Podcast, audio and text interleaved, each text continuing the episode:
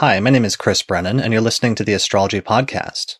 This episode is recorded on Monday, July 23rd, 2018, starting at 11:56 a.m. in Denver, Colorado, and this is the 165th episode of the show.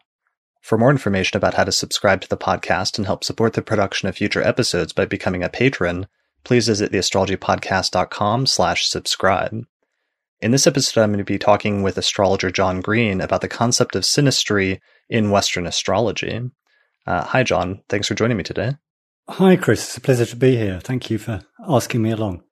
Yeah, I'm I'm excited about this discussion. Uh, as I told you before, I've been wanting to do an episode on synastry for quite a while now, and I know a few listeners have been asking me for that for a few years, but it just hadn't come together because I hadn't found a, a good person to talk about the subject. Even though a lot of people you know, um, use synastry on some level in their practice. I, I didn't know a lot of people who specialized in it or who had written a book on the topic. And they're actually, even though it's it's kind of a long-standing practice, it doesn't seem like there are that many books on the topic. Uh, but you actually just published a book specifically dedicated to synastry a few years ago, right? Yeah, that's correct. Um, I mean, I felt there was a lack, a sort of gap in the market for a synastry book. It's always been one of my favorite sort of tools of astrology. And when I was studying myself, I kept looking for a book that felt right to me.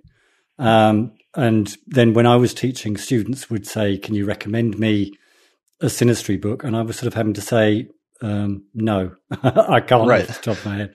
And so I had the plan to write it, and that sort of, you know, finally spurred me into to actually writing it to to fill that gap, if you like. Right. Well, uh, I, I got the book. I've read it, and it's an amazing book. So the title of the book is uh, "Do You Love Me: The Astrology of Relationships," and this was published in 2015, right? That's right. Yeah. Okay. And what is your? Why don't we start with a little bit of background information for listeners of my show that might not be familiar with your work yet? Um, what's your background in astrology? How long have you been studying it? How did you get into it, and so on and so forth?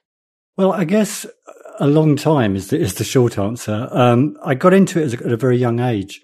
My mum and dad were both not astrologers, but just interested in the idea of astrology. Um, and, you know, they had a few books and they used to read their horoscopes in the newspaper and stuff. So even from quite little, I got used to, you know, people saying, Oh, I'm a Pisces. What does it say for me today or whatever? And this type of thing. So I think that sort of hooked me in.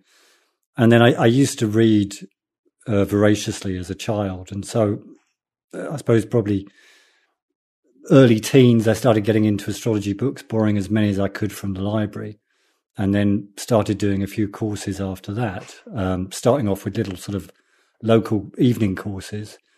Um, and then later on, when I could afford it, I finally took the course at the Centre for Psychological Astrology, um, Liz Greene School. Okay. And, and where is that? And that's in London? Yeah. Well, it used to be. Um, no longer does diploma courses. So that's, how, I mean, that's where I, I sort of qualified in that. Um, and then after that, I, through accident, really ended up teaching for the CPA. Um, I originally decided I'd study astrology just for pure interest and to look at my chart and other people's charts, never expecting to become an astrologer, never expecting to teach astrology. Um, but I found getting more and more interested as I studied, so that when a vacancy came up at the CPA to teach a foundation course, I offered my services and uh, thankfully was taken on. And so I've been teaching ever since. And what was that time frame when you first started studying there at the Center for Psychological Astrology? Um, there would have been sort of late 90s. Um, okay. When I was studying there, I said I'd studied courses before, but that was for the the diploma level stuff. Got it. So then you and so you came to specialize in in that specific approach to psychological astrology. Yeah, it was the it was the approach that always interested me. Um, I was very interested in psychology as well um, growing up, so I used to read a lot of you know books on psychology too. So you know, sort of bringing the two together felt right to me. And so that, that was the approach that worked for me. Interested yeah, and, and in other approaches, but that's the one that gelled. Sure. Well, and especially in that period in the 1990s, I mean, that was coming off of, or was still in this sort of like the renaissance of um, some of that work with the Center for Psychological Astrology. And uh, I just remember so many, there were so many great books that were coming out of um, like Liz Greene and Howard Sasportas and other sort of figures associated with that group uh, in the 1980s and, and forward. Absolutely. I mean, they were publishing a lot through CPA Press. Um, they were also doing Apollon, which is the journal of psychological astrology, which only ran for a few issues, but was a very high and interesting standard of, of journal. Right. And, and all of the work being done sort of stood out, um, especially during that period. I, I, would think during the, like the 1990s in terms of the quality and the depth of just the thought and sort of underlying sense of almost like academic rigor that was going into it, even though it was still very practically oriented uh, type astrology. Absolutely. It's a very in depth approach. Um, and I think in more recent years, I think psychological astrology is perhaps people see it in a slightly different way because a lot of astrology has got psychological. Um, but it's often psychological in a more sort of pop psychology sense, whereas the work that we did at the CPA and that I'm trying to carry on through my school um, takes a very in-depth approach, you know, depth psychology. It's not just a sort of, um, you know, general type of, I don't know, like quiz you get on um, BuzzFeed or something like that, that type of level of astrology, you know, it, um, of psychology. It's, it's one that, that, you know, works deeply and works on a, um, like you would work with a therapist or a counselor. Right. It's uh, taking some of the, the, the sort of uh, evolution of astrology from just basic character analysis and like early 20th century Alan Leo type stuff to the, the insights and the work that was done, especially by, by Jung. A lot of the episodes I've focused on earlier this year have focused on Carl Jung and some of the work that he did and then the gradual integration of some of his work in depth psychology into some parts of the astrological community, but the the primary leader of your school, Liz Greene, was like one of the primary architects for the integration of Jung into astrology. It seemed like in the late 20th century, and so that would be part of the legacy that your school has has continued uh, through to today. Yeah, absolutely. It's that you know continuing that yes through Jung, also bringing in elements of Hillman, etc. Um, and this type, and you know other psychologists working today. And so it's that brought in that sort of archetypal edge as well as the Jungian um, approach as well. Sure. Brilliant. All right. And so, as for yourself, so you, you teach through the uh, Center for Psychological Astrology still, and you also have a couple of other websites, right? Yeah. I am um, the CPA, um, Liz, quite a few years back, decided to stop doing the diploma level at the CPA. Um, and I was teaching online for her at the, at the time, and I felt there was a lack um, with the loss of that course of diploma level pure psychological astrology. And so I wanted to continue that work and do it in my own way, if you like. Um, I had a meeting with her. I said, asked her if she wanted to carry on doing a diploma if I helped her, and she, she wasn't, didn't want to continue that area. Um, I think she'd you know, reached a point where she'd had enough of that. And so, with her blessing, I started my own school, uh, Mercury Internet School, Psychological Astrology, or MISPA, as we call it for short. Um, and, and, and started with that so that it's a, a diploma level course again, um, where we can go into to real depth um, when looking at the charts. Okay, that's brilliant. And that actually makes a lot of sense because it seems like her work, Liz Greene's work over the past decade or so has shifted more towards uh, working on academic scholarship. And she went back to school and got her PhD and, and is working almost in sort of not quite classics, but something along those lines at this point. Whereas you're really continuing some of the, the, the practical oriented uh, psychological astrology work that sort of was initiated by her school a few decades ago. Yeah, absolutely. I mean, you're absolutely right. She she has moved into more that academic thing and her work. I mean, you talked about her book on um, Jung and, and Jung in the Red Book um, in your podcast, and um, you know, it's she's moved into that area, which is fantastic. But it means you know that there's a, there's a need for a school like ours, which allows students to learn that you know, in-depth psychological approach and work with it with their clients. So, you know, that was the idea that I wanted to continue. Sure, that makes a lot of sense. All right, well, let's uh, transition then into our, our main topic here. And um, in trying to sort of put this together, I usually try to talk about subjects like this that are like basic subjects that astrologers take for granted, but sometimes just present them or talk about them as if the audience has no background. And I was trying to think about what, what the starting point was then for a, an episode or a discussion on synastry. And it seems to be that just starting with the concept of natal astrology and the notion that the basic premise of natal astrology is that the, the birth chart reflects some things about the native's life and their character and their psyche.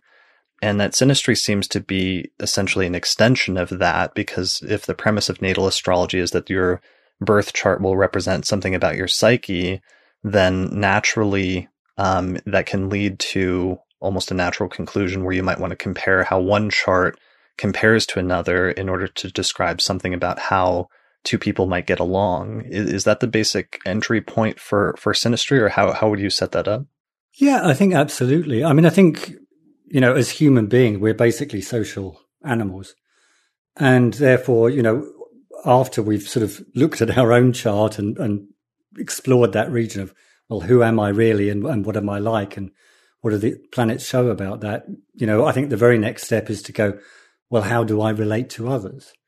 Um, and it's all it is is a tool. It's a technique that allows us to compare two charts and see how we do, you know, relate to other people, whether it's um, obviously a, you know, a love partner, which is often um, one of the foremost uses for it, but also within families, um, at work, uh, within you know with our friends, etc.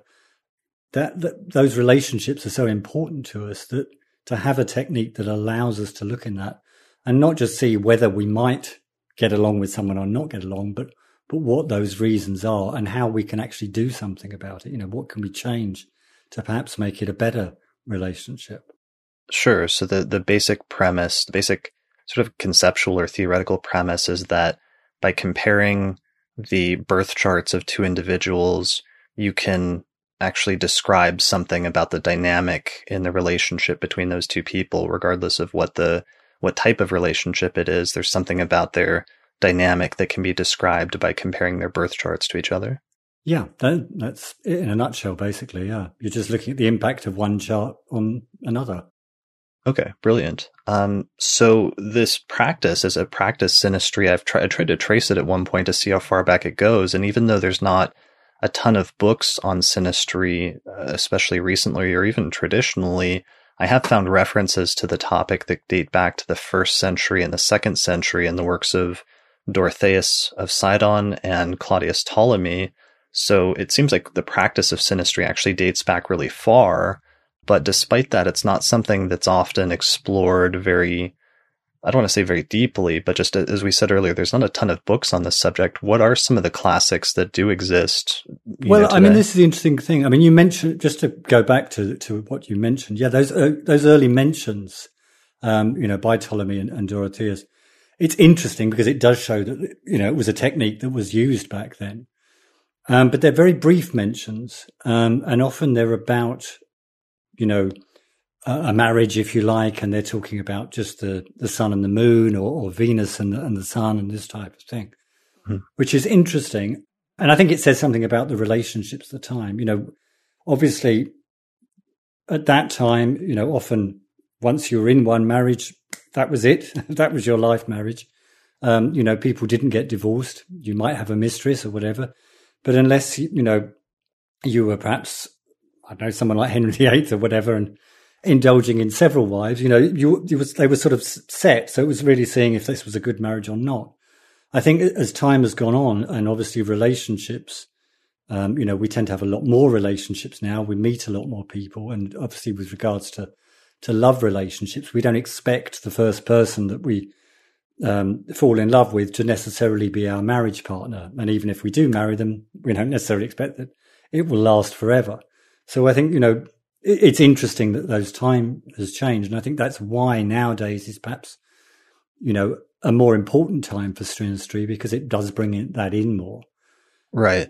That makes a lot of sense. So there's something about the you know, astrology being culturally relative and the, the different sort of nature status of relationships in modern times that in some ways almost makes synastry more relevant now than it's yeah I, I, think it makes it more important and uh, and people are more inquisitive people question and analyze their relationships whether they're into astrology or not you know it's why did this relationship go wrong or why do i always attract you know the same type of guy or the same type of girl or, or whatever it might be so you know i think it is one of, of our times if you like and, and then sure. to bring in, sorry, that makes um, sense. The, I mean, you said what classics are there? It's tricky to actually.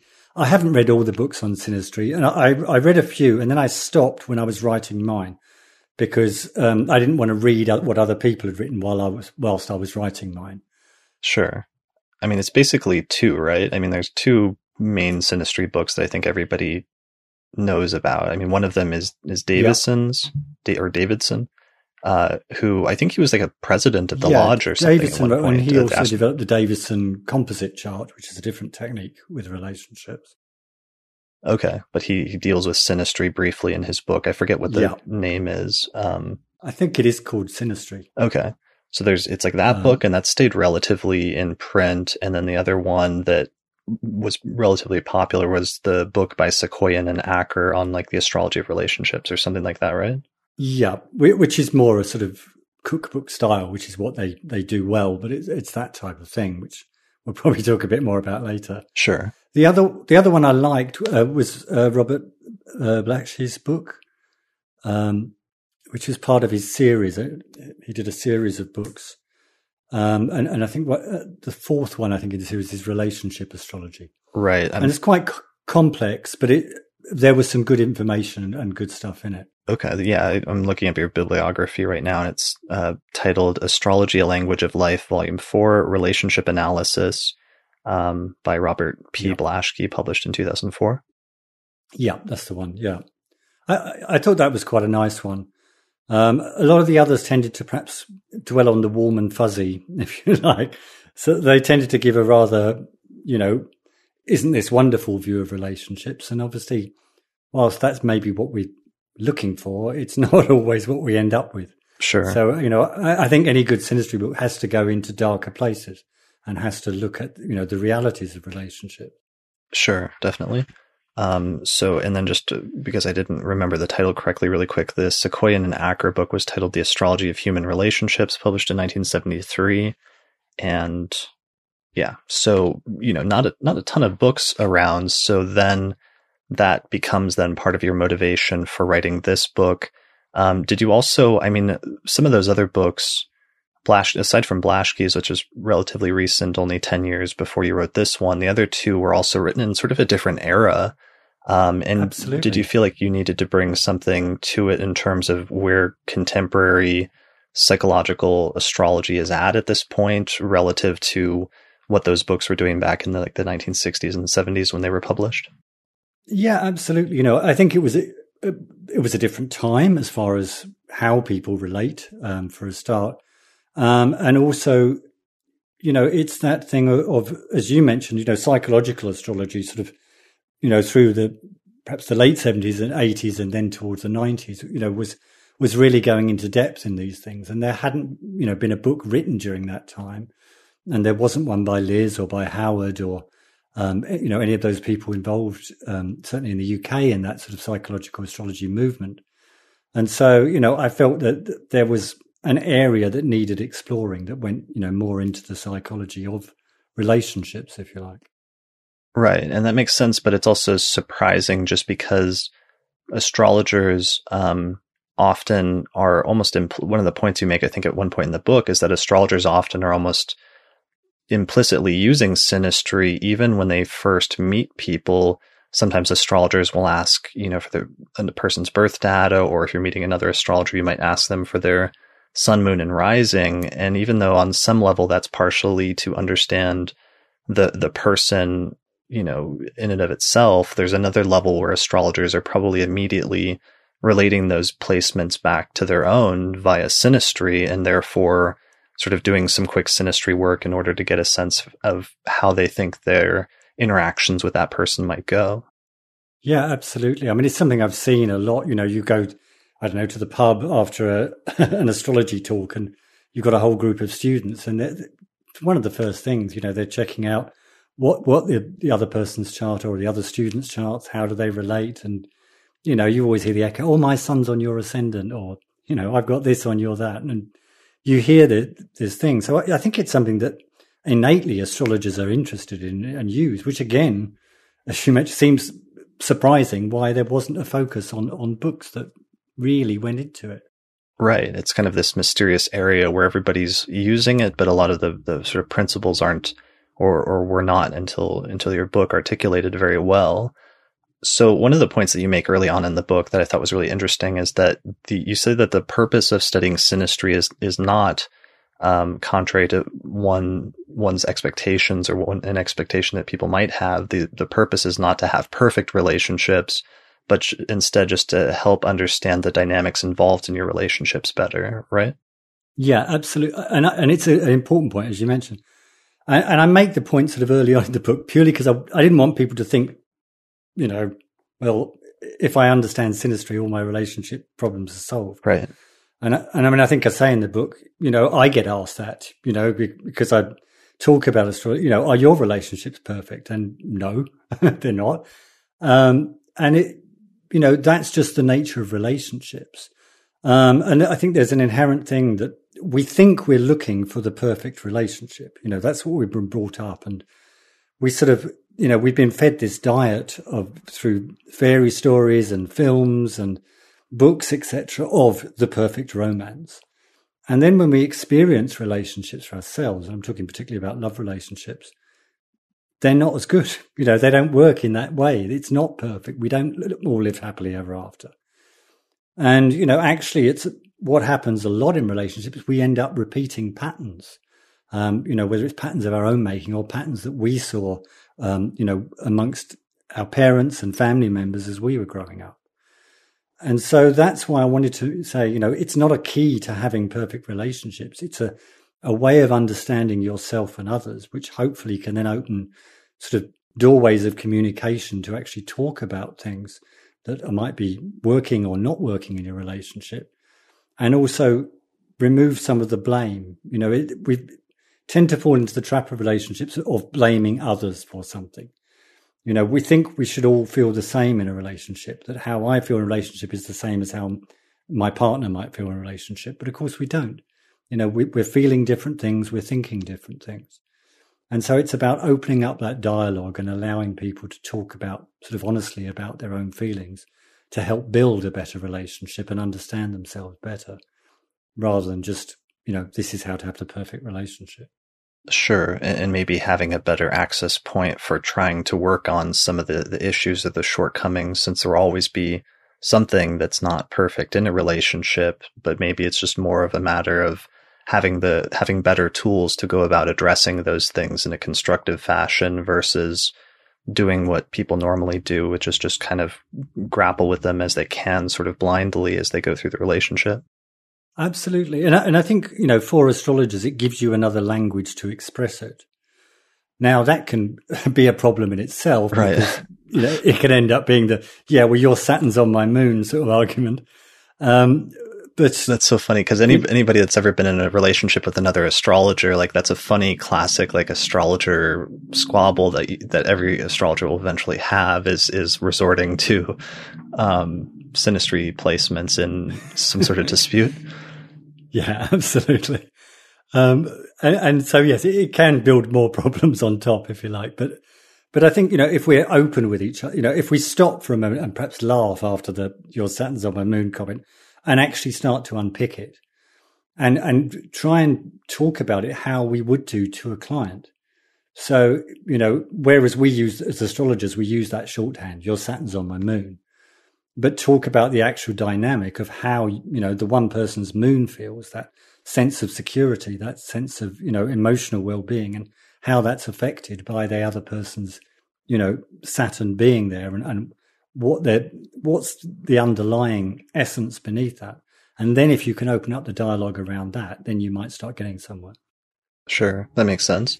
So um synastry is weird though because on the one hand you have um, sort of normal relating between people, but sometimes it, it seems to explain why two people can relate to the the same person or two different people can have entirely different perceptions of the same person and that sometimes there are these these dynamics that come up in relationships and inter- interactions when you meet somebody that seem to be I don't want to say come out of nowhere but sometimes you can just get along very easily with some people whereas naturally sometimes you might run into um, like miscommunications out of nowhere that you're not really expecting with another person that aren't either necessarily the fault of one person or the other, but for some reason you just um, don't quite get along or don't quite click as well as you could. And synastry seems to be a large part of sort of the thing underlying that mystery, it seems like, right?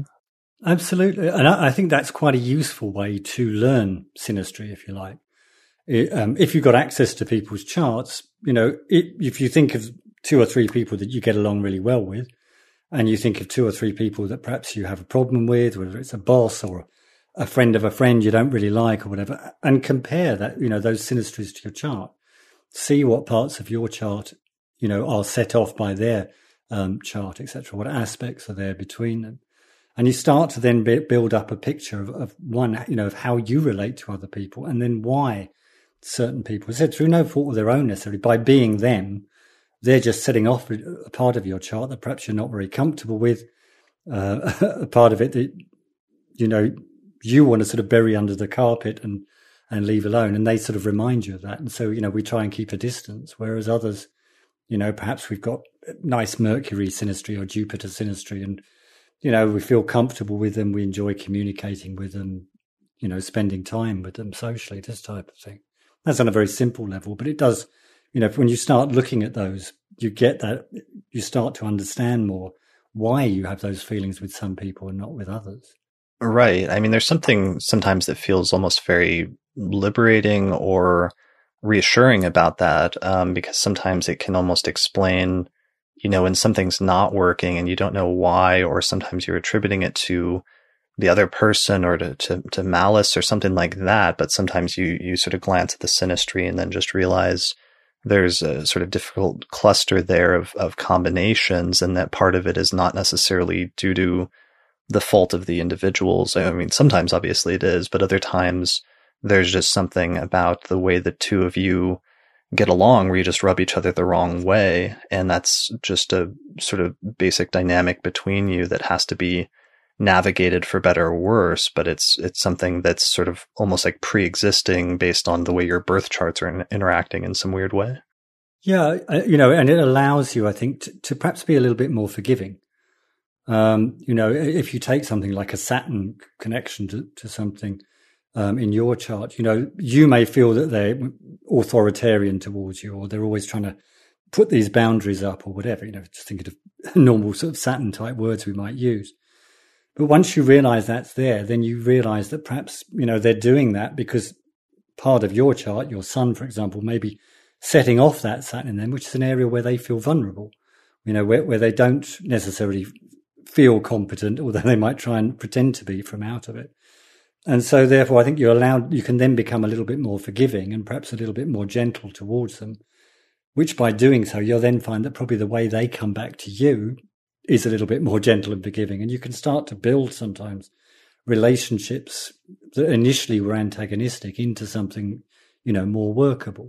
And that may not be with regards to a love relationship, but certainly if it's something like your boss, who you're going to need to work with anyway, it can be quite useful to find those ways of, you know, bringing up a closer relationship rather than always being antagonistic to one another. Right, that makes sense. So, so developing a sense of empathy on some level for the other person, but also realizing that the way that you perceive and experience this person may be different in some crucial ways um, than how another person might experience them, just based on how your your birth charts are interacting. Absolutely, and I mean, you think about, you know, we all, I think we all do that to an extent. We have a a view of ourselves of how we think we are. And we sort of assume that everybody sees us in the same way. And then sometimes we get, we might get delighted when somebody, I don't know, falls in love with us, but we might get very upset when someone really doesn't like us and we don't really know why. Right. Um, but, you know, everybody's like that. You know, we come across to, in different ways to different people and they pick up on different parts of ourselves because it echoes parts of themselves or it echoes a part of them that they're not very comfortable with. And so, you know, we all go around having these different um, relationships with people, but sometimes we don't take that time to to really think about why that might be. And I think this is where synastry can be helpful when we use it like that. Sure. So, so one of the things um, that I was thinking in reading your book and coming across some of these sort of discussions about the the philosophy and some of the conceptual structure underlying synastry and some of the implications for it is that um, at one point earlier in your book, you go into the birth chart itself and how the birth chart and some of the placements related to just relationships in the birth chart can indicate major themes um, with different people in our life that are just indicated in the birth chart as just general themes. But it seems like synastry is this other kind of kind of wild card factor that exists in people's lives because it can specify um, dynamics that come up with specific people in our life. Whereas, you know, let's say having Saturn in the seventh house or having Jupiter in the seventh house might indicate some some general themes about relationships or what we're likely to encounter or how we react to relationships in our life. Um, the actual synastry is is much more specific with how some certain dynamics will play out with individuals in our lives. And sometimes people may have certain placements that emphasize our own natal placements, or they may have certain placements that just are, are not connected to our placements at all. But generally speaking, other people's birth charts, this is a factor that's outside of our own natal chart. So it's outside of something that can be discussed just by looking at the birth chart in and of itself. And one of the things that this made me think is that perhaps this the the concept of synastry and the existence of synastry may be part of the answer to the issue of twins or to time twins where even though two people may share the same chart like let's say two people were born roughly in the same hospital around the same time and therefore have the same rising sign and everything else they're then going to go off and have experiences with different individuals with their li- in their lives and different relationships and the synastry in those relationships are going to re- react um, uniquely to different parts of the chart and therefore emphasize different parts of the chart and um, perhaps the way that they grow into their chart and start to experience things as they mature and become older ends up being different or slightly different based on those relationships and the synastry that they have with individuals in their lives from that point forward. Um, have you? I don't know if you've gone in that direction or if that's going a little too far afield here, but it's just something I was thinking uh, about. Well, no, it was an interesting. I mean, uh, I mean, certainly with with time you know, people born around the same time. Um, yeah, absolutely. You, you, know, your experiences of each relationship are going to be different, um, and you.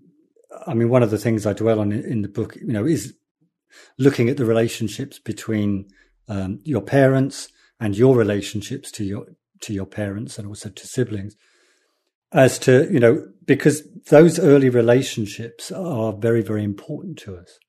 And so, you know, two people could be born with a very similar chart, but depending on what their parents are like, so although they've got the same internal aspects, you know, within the natal chart, they will have, you know, they have different parents and therefore the synastry aspects between the parent, you know, will either complement those and, and maybe give them a, you know, a sense of a good relationship with a parent growing up, or, you know, with for another person could be a difficult one.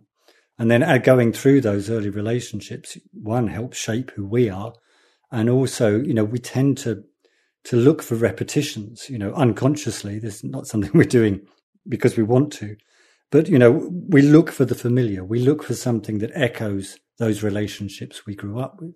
And unfortunately, even if those early relationships were not good, we can often unconsciously still be looking, you know, to to experience those same type of relationships with a partner um, or with you know other people as as we grow older. So certainly, there, I think there's that part that those different relationships shape us, and then also how we react to them and how we then grow from it is obviously going to give those differences. With regards to um, actual twins um, with the same parents, obviously that's that's a slightly different thing. But what I've often seen with with actual twins is that they live out different parts of the chart. Hmm. So it's almost like one twin agrees, to, well, I'll take this aspect and you take that aspect. And so, you know, one of them is living out one part, one part of the chart while another lives out others. And so again, with synastry, if you're not living out that part of your chart, it may not have such an effect on you as it might do to your, you know, actual twin. Interesting. Yeah, I've been meaning to do an episode on twins at some point. So that's that would actually be an interesting topic to return to uh, sometime. And and that actually mm. raises a separate topic that you mentioned later in the book, which is that sometimes, especially in a consulting setting, when you're seeing clients and doing astrological counseling, it's important to establish that um, you know the people will live out different parts of their chart, maybe at different points in their life, or they'll be at different stages where maybe there's a, a difficult indication in the chart that shows a tension or that they're prone to having certain types of difficult relationship themes um, for for whatever reason. But sometimes that can be something that the person has already overcome or gotten through or like learned and somehow progressed beyond in some ways, or at least become better at dealing with versus let's say if somebody's younger and they haven't dealt with that yet or they haven't figured out how to overcome or to to resolve that part of their their chart. So that's a, a factor that you're taking into account anytime you're applying something like this? Uh, yes it is. Um, i mean obviously we all have you know good configurations that perhaps are easier for us configurations that we find difficult within the natal chart. And so we might have a, a theme around something i don't know like a saturn square venus or whatever um, that we live out within our relationships because we're trying to get to the to sort of understand it, trying to become whole, and trying to find ways that we can integrate these two planets that are perhaps you know often rubbing each other up the wrong way, if you, if you like. And of course, by by going through relationships, and those can be parental ones, or with teachers, or with friends, or as well as um, with partners, you know, we come up against the same situation. Now, obviously, the ideal thing is that we learn something from that. We grow, we change, we find a way of, of perhaps making that, you know, Venus Saturn square work a little bit better for us. And therefore, that need, if you like, doesn't need to keep coming up in our future relationships because we've sort of moved on from that. We've found somewhere different. Now, there's plenty of other areas in the chart that probably, you know, then need working on. And we might find we start attracting partners that um, whose synastry sets off that in our chart. Um, but yes, you know, relationships can change. It also transits, of course. You know, we may have had our Saturn return or something and, and started to understand a bit more about how Saturn works within us and, and therefore not need to sort of explore it so much within relationships. Because again, we've, we've learned a bit, we've grown, we've, we've grown up, if you like, and this type of thing. So it will change over the course of our life it isn't always to do with age. Um, some people can learn these things very young, depending on what happens in their life. Um, other people, you know, could be on their second Saturn return, third Saturn, Saturn return, and, and that Saturn lesson still hasn't quite sunk in. And so they're still experiencing it within some of their difficult relationships and so on. Sure. And that seems connected with uh, one of the statements that you made at some one point in the book is that you said that the chart you see the chart as kind of like a blueprint for self realization to some extent, and you use the Jungian term or, or, use that as a sort of synonym for the Jungian uh, concept of in, individuation, right? Yeah, individuation, which is, I mean, it's the idea of becoming whole, or uh, I suppose, I think in simpler terms, it's sort of becoming the best person you can be. It's not about being some super hero or whatever. It, it's purely about integrating everything, you know, all the cards that you're dealt, if you like, in your chart, integrating so that they work well or as well as they can do for you and that you're that best person that you can be. And I mean, you know, the individuation term is, it's a nice way of describing it, but, uh, you know, people tend to think of it as this sort of achieving nirvana or finding this, you know, achieving Godhead or whatever you might look at it. But actually, it's, it's an ongoing process. It never really stops. Um, you know, I mean, Jung describes it as a circumambulation around the self. You keep sort of going over the same process. You keep walking around yourself and seeing if you can improve this bit or improve that bit. So, you know, it's an ongoing process over life. But, you know, the chart, um, psychological, you know, gives us an idea of, of what is there, what, what we hold within us. And so in, in that sense, it's a blueprint. And then, it, you know, how we live our life and how we make the best of that chart, how we, we bring the things together that we find difficult as well as making the most of the, the talents and the good parts that we have.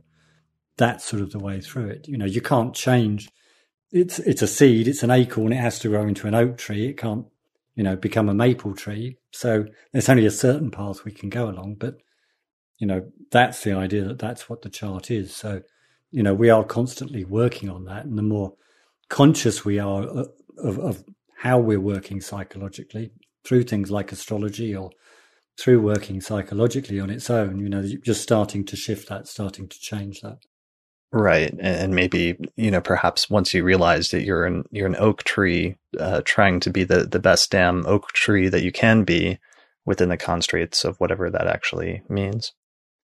Yeah, you know, the, I think it's about not setting unrealistic expectations. You know, you can only be who you are, and so I think it's about coming to terms with that as well. Sure. Um, you know, you cannot be a totally different person just because you want to be. You know, it has to be w- within what the, the talents, the skills, the person that you are. You know, within really. Yeah, well, well, that's part of the reason I liked that you framed it as self-realization, just because, or, or reframed it in that way, just because that seems much more process-oriented and, um, yeah, more in some ways about the process and about something that's ongoing rather than something that is like a singular destination that you you will arrive at fully at some you know specific point in time. Yeah, no, it's not that. It's absolutely an ongoing process. It never stops. Um, and, you know, it's just something that you, you keep working on. I mean, the way Jung described it, it's something that happens anyway. I mean, we all grow older. We hopefully get wiser from the experiences we've had and this type of thing. So we're all growing in a way. It's just, um, you know, in a psychological uh, sense, it's about whether you sort of decide to work on it consciously rather than just let it happen as you get older. And the idea being that if you do approach that consciously, that you know, maybe you can do it a bit quicker or make things a little bit easier for yourself, this type of thing. Sure.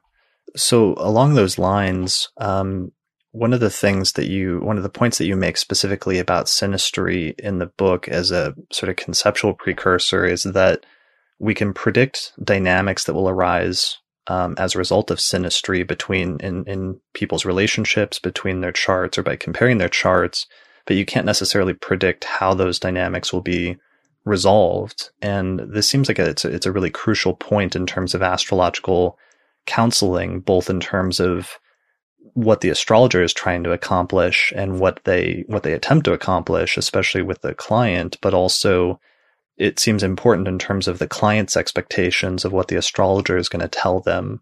Um, so I, I, thought that might be worth expanding on a little bit. Yeah, no, abs- absolutely. Um, and I think, you know, the, the, thing is, if we go back for a sec, you know, Hal was talking about that, you know, obviously we can, we don't know where somebody is in their own sense of development. Um, and so we can look at the dynamics involved in synastry and we can say, okay, this is an interesting dynamic. But then we're going back to, as, as we just mentioned, that idea of, but how do you cope with this dynamic in your chart? How do you cope with this Venus, Saturn that, that we talked about. Um, and so that's one thing, one part of it, you know. So we don't know how it's been resolved without talking to the client as to how they feel about that particular area of their chart and, and how it comes up within relationships. And then, of course, it's not just one person, it's another person as well, and how they cope with it and what they do with it.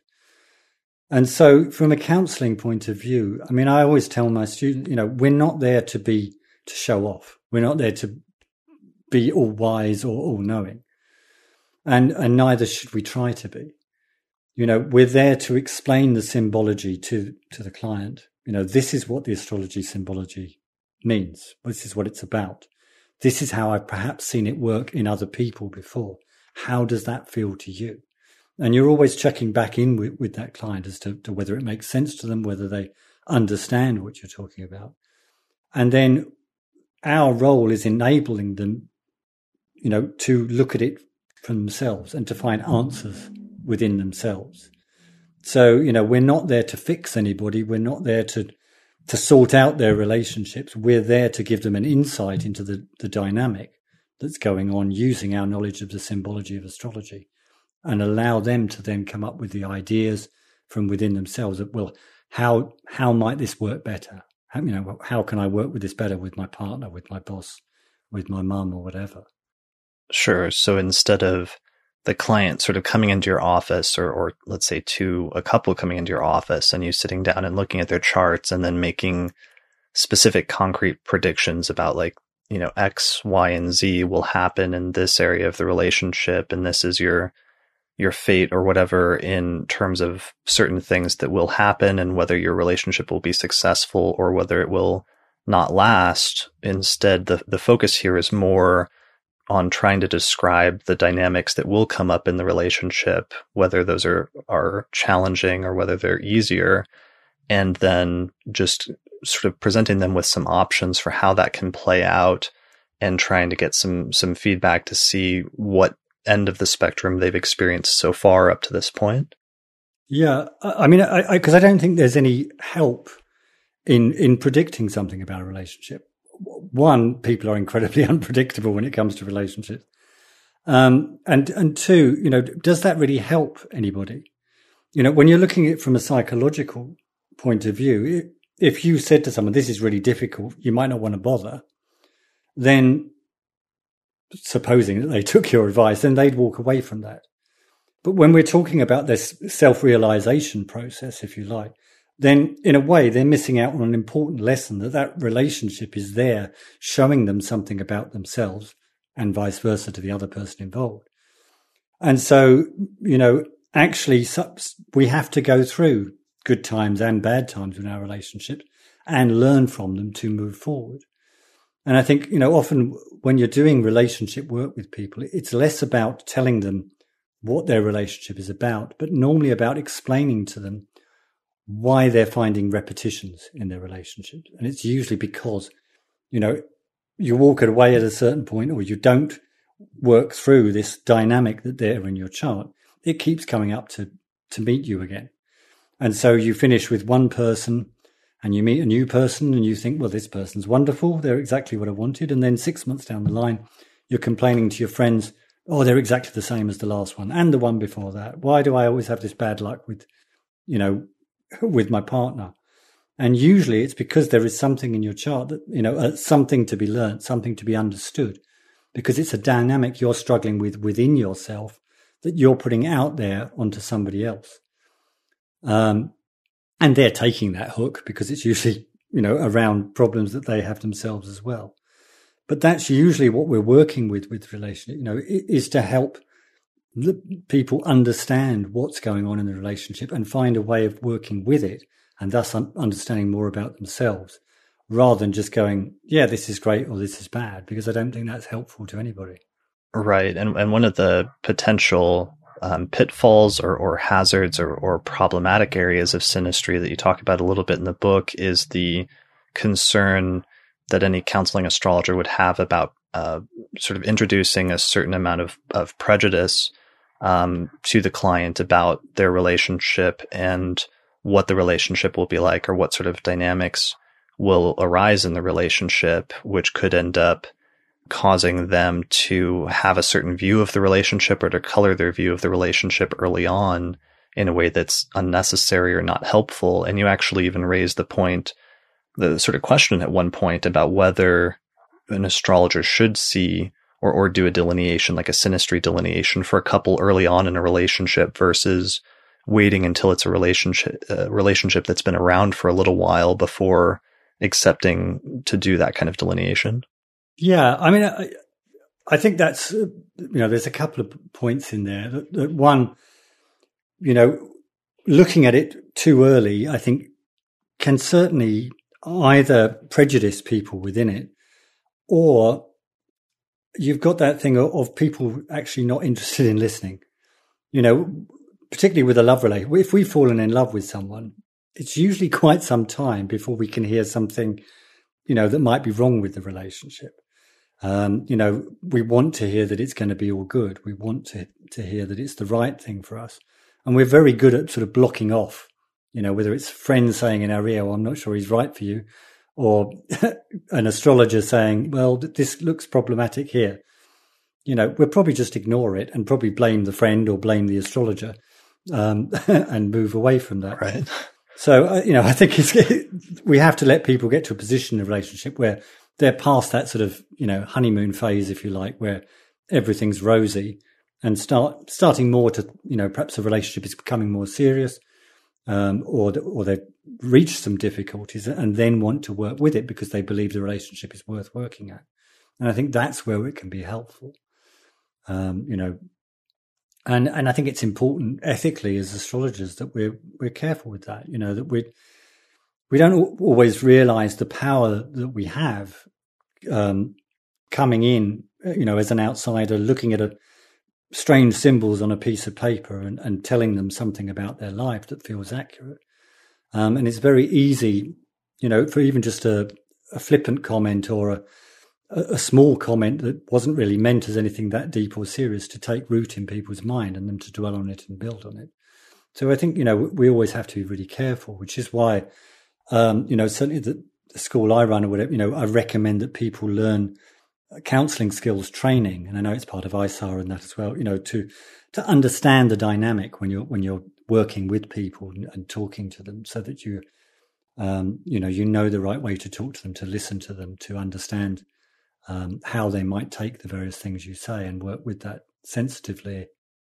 Right. I've actually I talked to. There's been a few astro- younger astrologers I've talked to recently who um, have sort of gotten launched into their careers as as astrologers and started seeing clients and started reading people's birth charts and sometimes have become popular on like platforms like Twitter or YouTube but then have been surprised and, and realized in some instances that even though they could read charts, that they were kind of out of their depth or, or that they had some work to do because there were a lot of things coming up in these sessions that were obviously really intense or really um, sensitive psychological and sort of counseling dynamics and that they realized that they needed to learn more about counseling in order to be equipped to deal with those issues and that's that's a lot of what you sort of teach and what you try to um, train people on, right?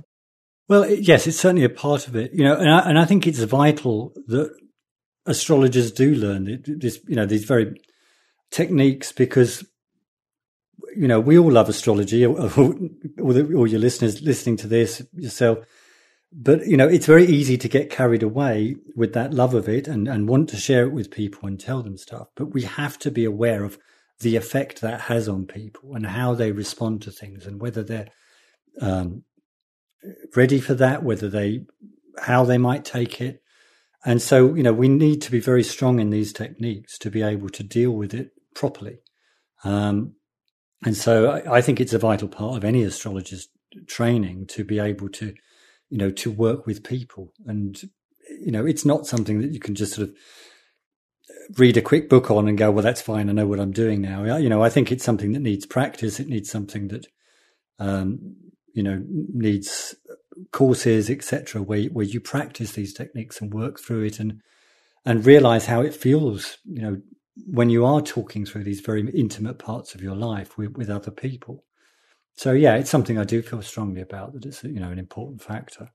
Sure, and and this this idea of um, you know prejudicing the the client about their relationship it's kind of ra- has raised an issue or something i've struggled with at different points or not struggled with but wrestled with is just this question of you know is it problematic to say anything at all especially let's say if we just limit it to you know somebody's come in and they're asking for uh, you as the astrologer to look at and tell them some things about a relationship based on their synastry with their partner and you know, one of the issues is, is can the astrologer fully control what ends up being helpful or harmful to the person? So, so you mentioned sometimes the astrologer can just, you know, make some offhand remark that the client ends up taking much more seriously, or maybe they, they take the comment in a way that, that interpret it differently than how it was intended by the astrologer. And sometimes it's kind of weird how, you know, there, there are certain comments or certain things that might stick with the person that the astrologer might not expect or, or not anticipate. Um, and I wonder sometimes, you know, how much the astrologer can control those things versus not being able to, especially when talking about something as sensitive as relationships. Yeah. I, I mean, certainly it goes back. Uh, first point would be to go back to that idea, you know, of having training mm-hmm. uh, in counselling, because I, I, think immediately that you know that gives you an insight into it. And I think you know people that have done that are far more careful and cautious about how they talk to their clients. Mm. The the other thing I will often look at because uh, you know if I'm doing synastry work, I I, I want the permission of everybody involved. Okay. Um, whether that's a, a relationship um, or whether it's a you know mum and daughter or whatever. Um, unless obviously with parental, perhaps um, you know someone's passed on or whatever, it's not available. But certainly within a love relationship, you know, I want to work with both people really. So that that's a really important point because that's a like an ethical consideration that, that some astrologists sometimes this is like debated, but you you are strictly on or very strongly on the side of you you you have to get all consent from every party whose chart is analyzed in any astrological consulting setting. Yeah, yeah, and I, uh, I mean, even that probably isn't enough, Chris. Because if you think about it, it, you might be into astrology, but if your partner wasn't into astrology and you said, "I'm going to my astrologer, can I give them your birth detail?" They might go, "Yes, fine." Right. Whereas I think really they've got to have an understanding of, of, what information is contained within our birth data, you know, which we know. um, but, you know, someone who's not into astrology doesn't really have a clue what giving date, place and time, you know, tells people about who they are, what they are, etc. Um, so, you know, I think that's another consideration. Um, but as I said, I would certainly go for mission. The other way I can look at it sometimes is if someone is having problems is not to look at their partner's chart at all, but to look at theirs and talk about their way of relating. So, you know, you're looking at all the same sort of areas that I talk about in the chart, but you're not looking at the interrelations between their chart and the partner, but just looking at these potential areas, if you like, which are important to their relationships.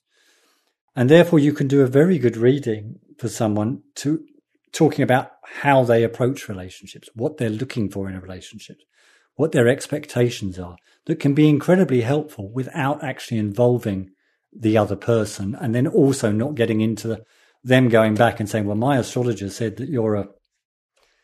right. yeah, yeah. That you have uh, issues yeah. with your parents that are unresolved. And that's why. Exactly. Or, yeah. Or you treat me like crap, you know, right. whatever it might be.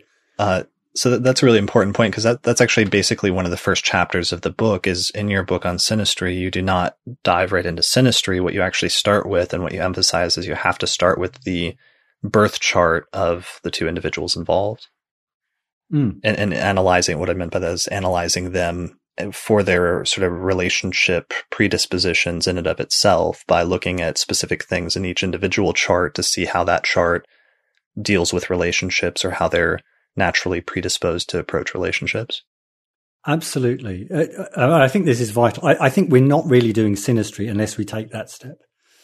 Um, and this was perhaps one of my things with a lot of synastry books was that it immediately goes into the, you know, what happens if your sun is on their Venus, your Mars is on their Jupiter or whatever, and doesn't talk about, well, what is that doing in your chart? You know, because my Jupiter is not the same as your Jupiter, my Mars is not the same as your, you know, we've all got different approaches to it. And so by taking an understanding of the natal chart first and understanding what are the, what is it about? You know, what do they look for in relationships? What do they expect from them? How do they experience love? Is it something that's comfortable for them or something that's difficult for them?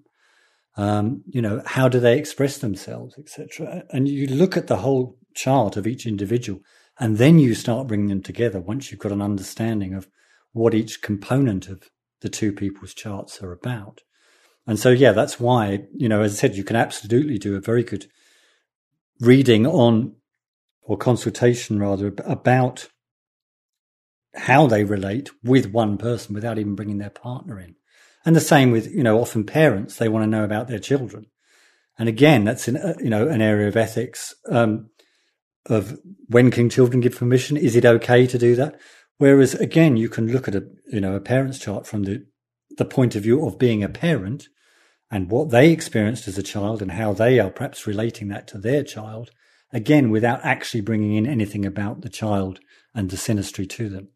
And so, you know, in a way, it allows the client to get useful information and something that often opens their eyes quite a bit without um, sort of compromising the, any ethics on regards to permission from other people involved. Sure. That's such a fascinating sort of area. Yeah. I mean, that could be a whole topic episode in of itself, because then you get into other things like um, celebrity charts and like public figures and, and the appropriateness of that, where there's some similar debates about, you know, using charts of data that's publicly available versus not and, and other things like that. But just to circle back around to Sure. You're, you're, you're yeah, it's a huge, it's a huge area. right. Um, no, but I'm actually really fascinated by it. So I almost have to stop myself from like going too far into that because I'd be interested in talking to you more, but maybe another time. Um, sure. but one of your points basically that just to sort of rephrase it or reiterate it is that if synastry, if the, the point of synastry is that it activates natal placements in each chart, each person's chart is capable of of activating placements in another person's chart, then the question is what did those original natal placements indicate in the first place?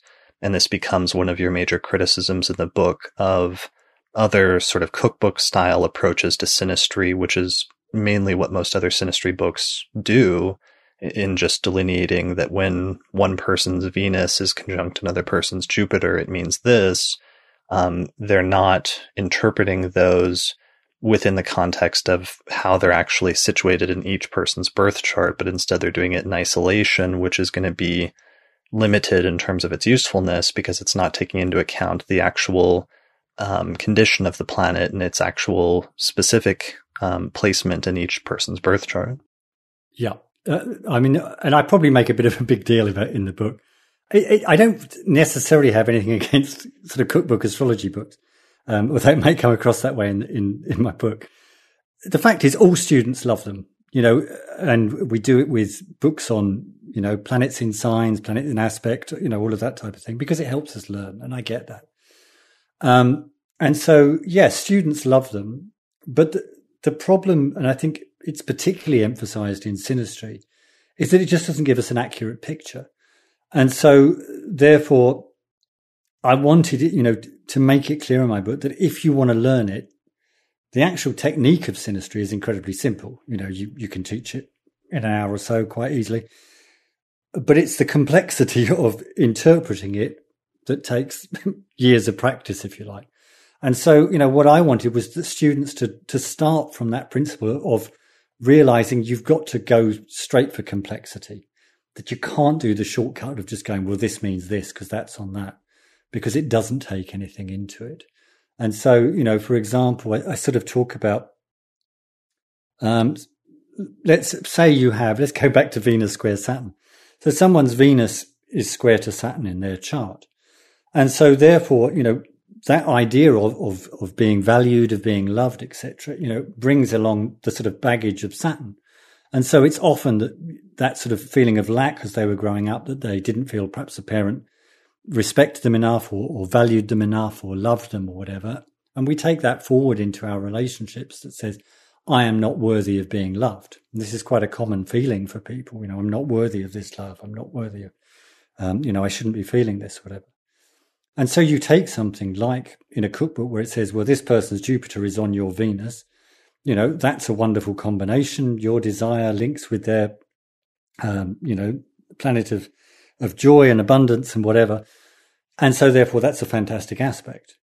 But of course, that's shining a light on a feeling of inadequacy if you have Venus square Saturn. Right. You know, you're feeling, I'm not worthy of love. And so there's this other person's planet emphasizing that, which makes you feel overwhelmed by it. You know, big Jupiter can often be overwhelming but you've got that sense of vulnerability. So it, whereas, you know, the Jupiter person may feel fine because they've got it trine to the sun, you know, the, the person whose Venus it is square to Saturn is overwhelmed and, and probably a bit unsure. And, you know, what is this person doing? Why do they care about me? And, you know, they've got feelings of uneasiness, which the other person hasn't. Right. So that the cookbook delineation is going to delineate that just positively because it's Venus Jupiter combination, but it's not taking into account the fact that in the Venus person's chart they have it square Saturn, and so there are some other things that come along with the activation of that planet that that need to be taken into account to get a full picture. And if you only take into account just the the initial synastry placement, then you're missing part of the picture. Absolutely, you know, and and I mean, obviously, you can, you know, if you're a smart astrologer, you also look at Jupiter square to Saturn if it's within orb. Um, but you know, Jupiter square Saturn is not going is again is not the same thing as Jupiter conjunct Venus square Saturn. You know, because again, it's missing that connection between Venus and Saturn and how they, you know, are relating to one another. Sure. So that brings up then, I guess, a really important point, which is that even though in the cookbooks, synastry is often presented as as primarily just you know pla- person A's planet being trine to person B's planet equals whatever delineation. In fact, what you're actually looking at in synastry is complex sort of clusters of planets that are intertwined in person A's birth chart and how those clusters interact with other complex combinations of planets in another person's birth chart. So it's more like planetary sort of pictures or signatures and how those signatures match up with other signatures in another person's chart. That's correct. It's, you know, and you have to go into that full complexity of it. And I think that's, you know, one of the things, you know, people like the idea of compatibility and they, you know, I mean, we've all seen the online quizzes or, you know, articles and, oh, I'm a, I'm a Gemini and he's a Virgo. Is that compatible or not? And, you know, it's irrelevant, really. You know, to actually understand the depth of relationship, you have to look into all of these. And it's not simple. You know, it's not something you can just do in 10 minutes. And so, yes, you can pull out little threads and, you know, quick snippets that you might be able to give someone. But if you actually want to do it properly and you actually want to really understand the nature of relationships, you have to go into this depth. Right. So it's the same issue that just computerized reports of, of natal uh, positions in a person's birth chart run into if you generate like a report on astro.com or wherever, which is just that they can't, they, they can give you individual delineations of what one placement should mean theoretically, sort of abstractly in isolation, but they can't synthesize them together. And that's really the unique work that each astrologer has to do, both when interpreting a birth chart, but also when doing something like synastry, which then becomes much more complex because you're then, you're then trying to synthesize not just each natal chart in and of itself, but also how those charts come together as a sort of complex uh, cluster of combinations. Yes, uh, and and we should be pleased about that actually, because it's what protects our job from being taken over by robots. Right, we are we are safe from the robot uprising of. yeah, exactly. Yeah, so that's exactly what we should be studying as, as students of astrology, you know, is all that integration and synthesis because, yeah, it's job protection. Very good. We've got at least a few more decades until exactly yeah. um, singularity and uh, they become sentient, and then we'll see what happens. But for now, uh, our jobs are safe. For now, we're safe. Right? Yeah. All right. So, um, circling back uh, before we jump into the sort of final phases of this, what are some of the natal placements that you look at first when you're first just analyzing each individual's birth chart in order to understand how they're going to do in relationships or what kind of predispositions we might be looking at for that person? Yeah. I mean, obviously the, the short answer is the whole chart. Sure. Um, but I think, you know, there, there are certain specifics you can look at. Um, you know, when we're looking at each individual chart, the first thing I, I think the most important important thing to start with is things like you know um, the relationship with parents. So parental signifiers, sun, moon, um, relationships between those tenth and fourth house cusps, the rulers of those, etc. Looking at those, you know, what were out the relationships we were, had growing up, and what were they like? And I mean, obviously, not everybody has two parents, etc., and this type of thing. But again, it's important, even if there's a missing parent, you know, to to look at those, because what were our expectations of the missing parent? You know, just because we didn't have a mom or a dad, we had ideas about them. We had, you know, perhaps wishes, dreams, hopes of what they would be, etc. And they all play into our relationships as well. So certainly look at parental stuff. Um, what we lack. So things like, you know, look at the elemental balance modality um, balance. You know, are there areas in element or modality that, that are lacking within the chart? Often we're attracted to, to what we lack and this type of thing. So, so if a person has a bunch of like fire placements, but they don't have any water placements, then they might attract a partner that has a heavy emphasis on water placements because they lack that in their birth chart. Yeah, and, and we're looking to sort of become whole, if you, you know, or fill in the gaps in our chart. And often we do that. Say, for, you know, maybe we have a lack of earth, and then often we look for a partner who can do that because it saves us the bother. Um, so you know, the partner who can pay the bills on time, make sure that you know the rent's paid, that there's a roof over the head, and take care of all those good earthy things, so that you can go off and be fiery or watery or whatever you want to be. And the idea is obviously that we learn from that person and gradually start to integrate that lack within us and have an understanding of it. Um, of course, that doesn't always happen. Often we we just let them carry on paying the bills and then complain how boring they are because that's all they do, and it can cause problems in relationships. But you know, these are all things that we that often play into relationships. You know, that attracting what we lack in the chart. Right. That's really funny because it's on the one hand the person you know, is perhaps attracting or has a tendency to draw in those those type of people to make up for whatever might be a a deficiency or or at least something that's not super present in the birth chart, but then it's not always necessarily readily appreciated because it's so radically different in its approach than what the person is used to doing. Yeah, I, I remember reading an article once about um, a, a marriage guidance sort of counselling article, and it was saying that often the the what brought, brought people into marriage guidance was usually the same thing that they were first attracted to the person for.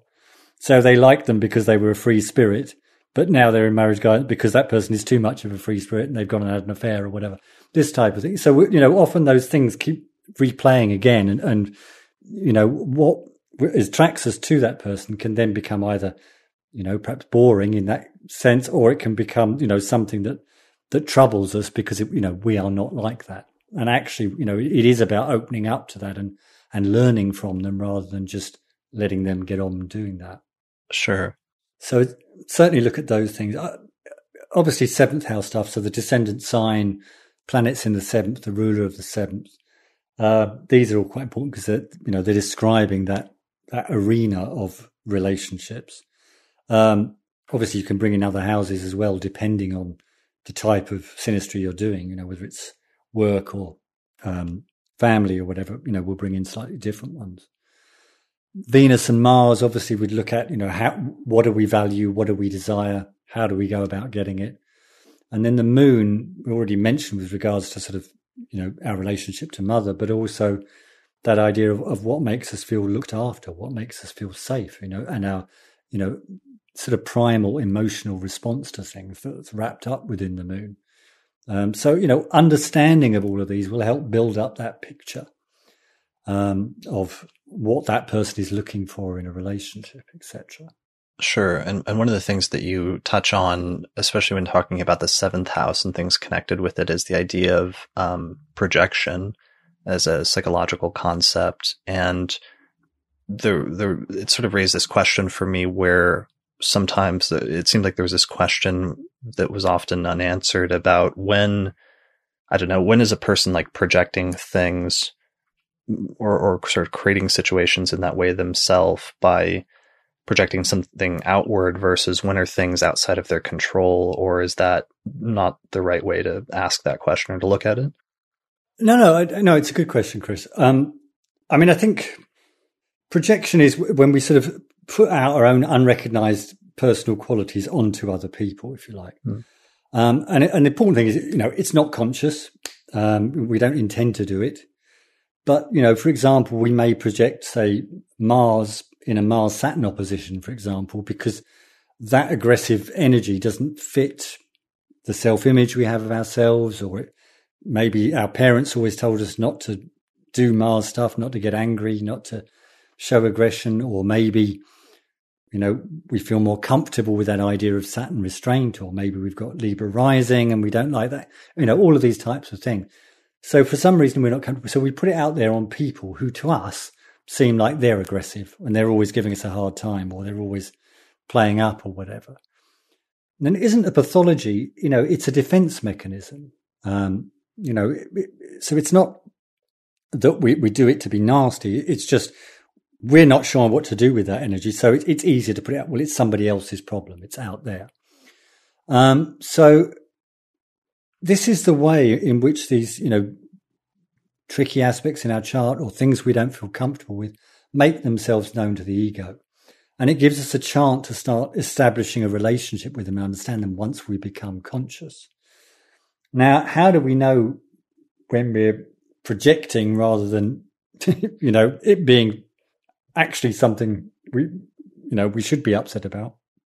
There's not really any guaranteed sort of signs, but I think projection is likely to be a part of the mix when we fall in love, when we have, and when we have strong feelings about something, whether it's very positive or negative, often about people we know very little about, or if we have a strong sort of somatic reaction, you know, we get butterflies in our stomach, or we feel sick, or we feel lightheaded, or whatever.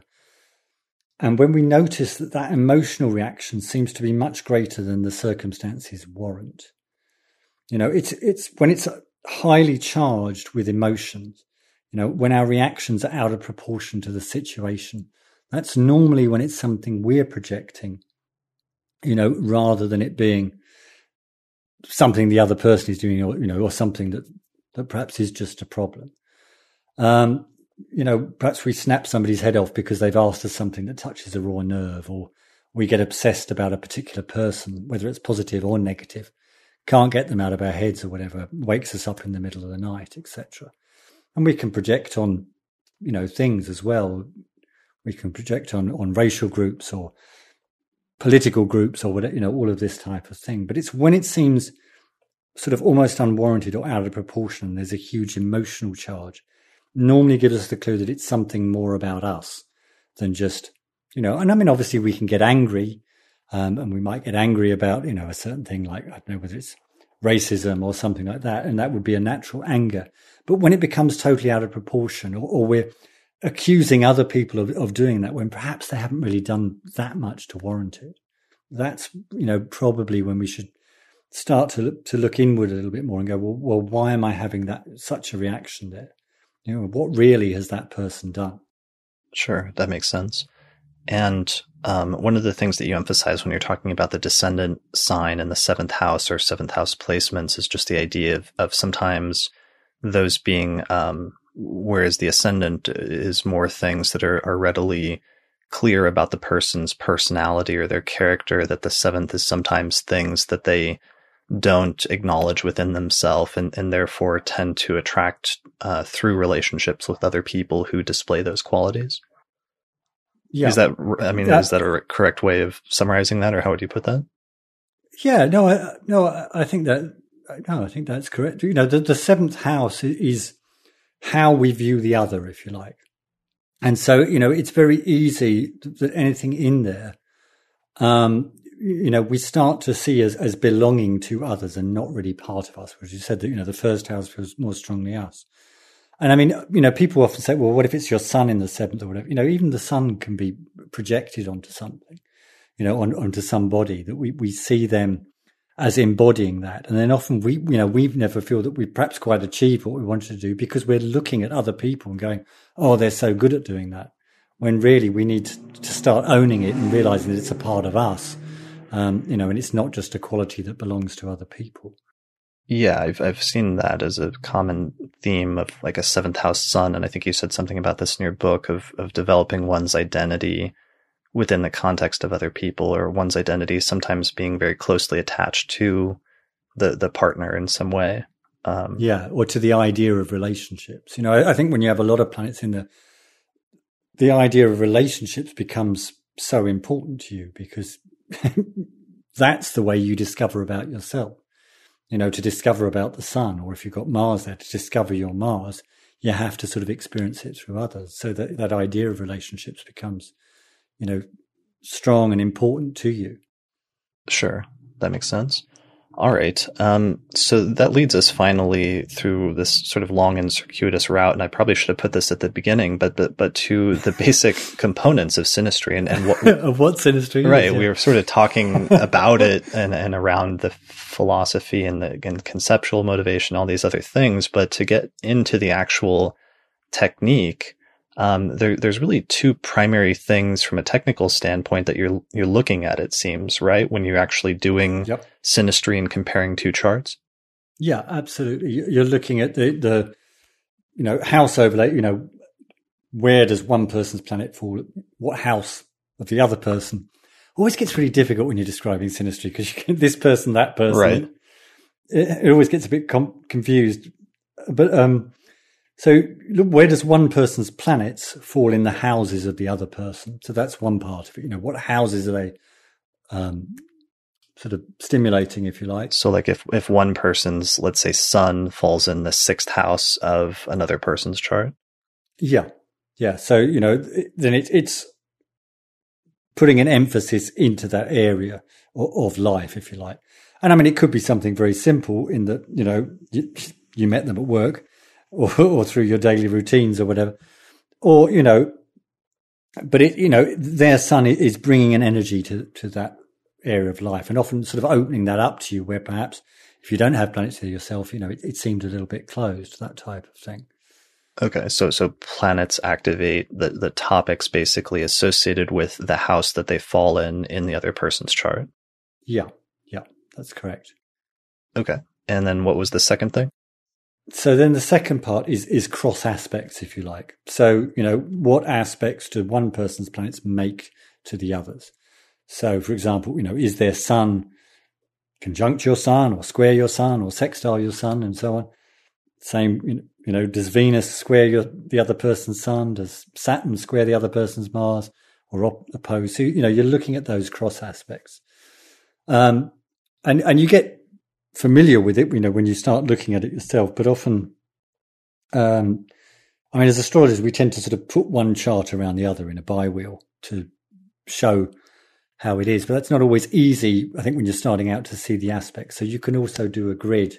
Most software and, and things like astro.com will let you draw a synastry grid, which maps out all the aspects between one person's chart and the other and this type of thing. So, you know, it gives you that that view of, of how to look at it and what you're looking at, if you like. Sure. And that uh, bi-wheel or the practice of doing a bi-wheel is evidently very old because there's been some astrologers um, consultation boards, which are like, like little chess sets, except they have like a zodiac circle in the middle of them and astrologers that evidently pull these out for consultations and then put stones down on the board to create the person's birth chart for a consultation. Um, there's been uh, like one or two of them that were found that had two concentric zodiac circles, uh, one around the other, that seemed like they were set up either in order to study transits or potentially one of the academics who wrote an article on one of these boards, James Evans, speculated that one of them was for synastry. So it's interesting that that practice of actually using bi-wheels is probably pretty old, going back to the first few centuries CE. Yeah, I think that's really rather nice, actually. I mean, there's such a convenient way, as you say, whether you're doing it for transit or synastry, because you, you know you're giving giving it that visual medium. You know, you're being able to picture it. Um, and I know some, you know, students often struggle at beginning spotting all the aspects or whatever, you know, but start with the big ones. So start with, you know, this person's planet is conjunct that one's of the other. So start with that or where they're opposite, you know, or, or square and, and then sort of gradually bring in the other ones. Um, so, you know, I think it, it's a useful way of doing it. The, the grids are great as well because they show all the aspects, but sometimes that can get a little bit bogged down. That I think it, I think it's preferable to use a bi-wheel, get used to using a bi-wheel, because then you can start to see, you know, the aspect pattern, and you've got that visual layout of where it is and what houses they're falling, etc., all at the same time. Yeah, definitely. And and you can see more of the the combinations of like multiple planets or one planet moving into another person's like T square or or grand trine or what have you, so that you're seeing the the chart patterns interacting rather than just individual planets aspecting each other. Yeah, no, absolutely, and, and so you know that's an important part of it. um, and, and just you know gradually familiarize yourself with it.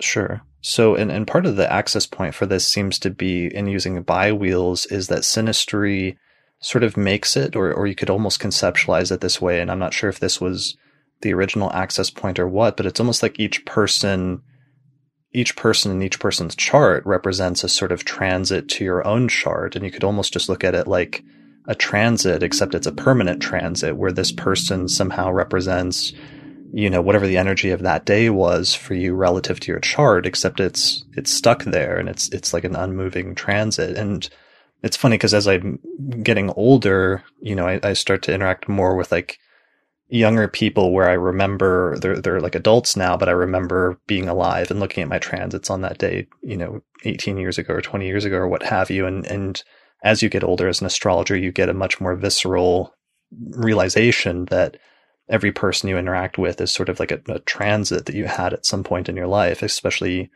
uh, younger people that were born after you were. But it seems like that's almost true just in general, Is it almost a general principle of synastry.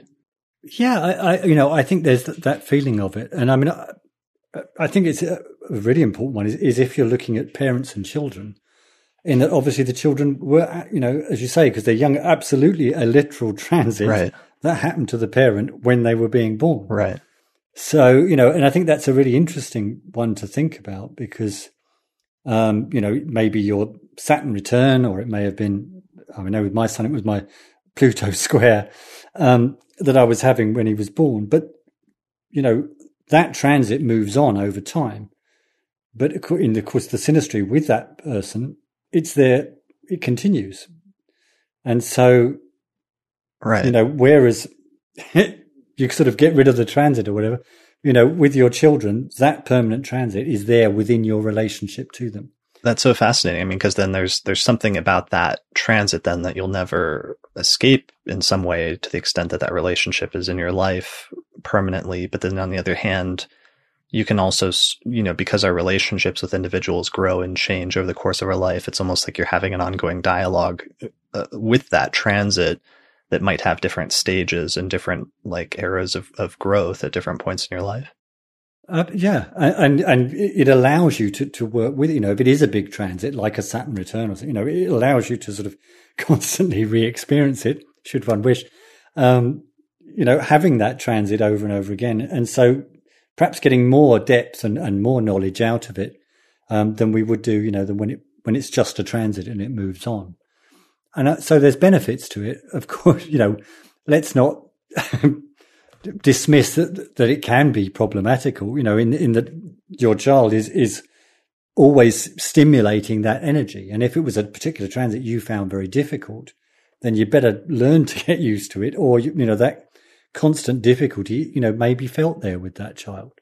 Right. Yeah, that makes a lot of sense. And it sort of broadly or indirectly related to another principle that you mentioned at one point in the book, which is that sometimes people attract individuals who play out or who represent specific transits so that you'll be going through let's say a Saturn transit and then somebody will show up in your life that has Saturn very prominent in their chart or going, you'll be going through a Mars transit and somebody who has very Mars very prominent in their chart or maybe where Mars is very prominent in your synastry will then come into your life at that time so that people sometimes are sometimes people take on the agency of transits or or play out and represent transits in a very literal way?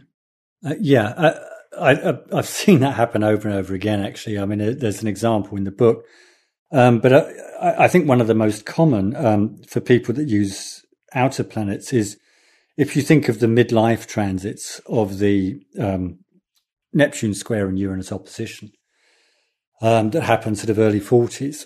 You know, it's a classic time. There are books, there are movies or whatever. When people go through this often crisis, they tend to lose it a bit. And, you know, th- there is either that Uranian person, that brand new person that comes in, or there's that absolutely falling in love in a Neptunian way with someone um, that may be wildly inappropriate or, or you think is, you know, this god or goddess that's going to solve all the problems that you're feeling because you're going through these difficult transits and you get totally caught up in it and and these you know that that person really is just representing that Neptune square Neptune or whatever. And often you find as it moves over, you know, the whole thing sort of crumbles, if you like.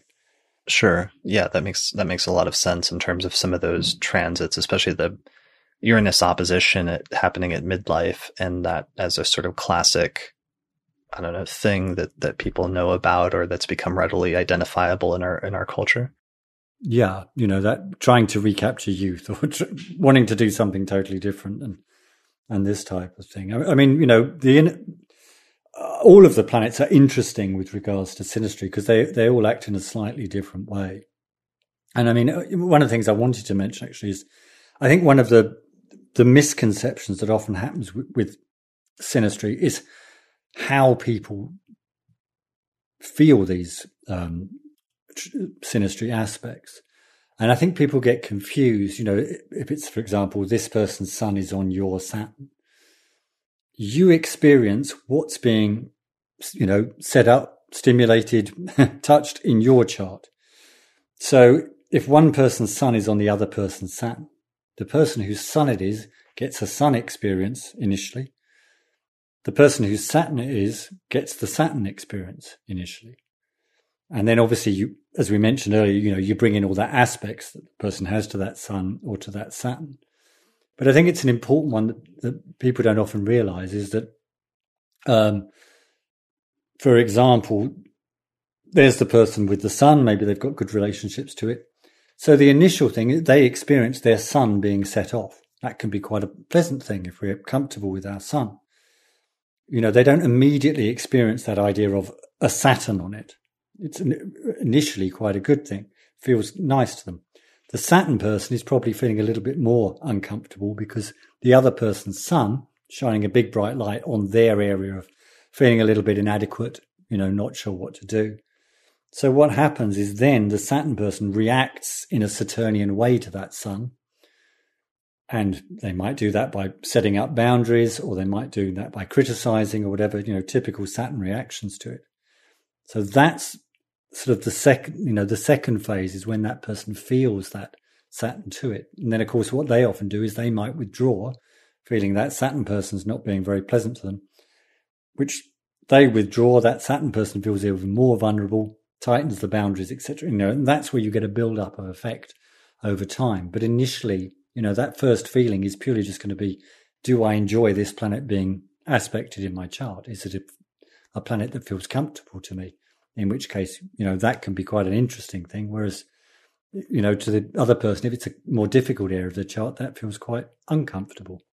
Okay. So, yeah, that's an incredibly important sort of underlying conceptual and technical principle here in interpretations is that um, you said in the book, quote unquote, you experience what is touched in your chart. So when you're comparing two synastry charts, whatever planet is is being aspected in your chart, that's going to be primarily initially what you experience in terms of that synastry um, aspect is the the thing that's being aspected in your chart being activated in the same way.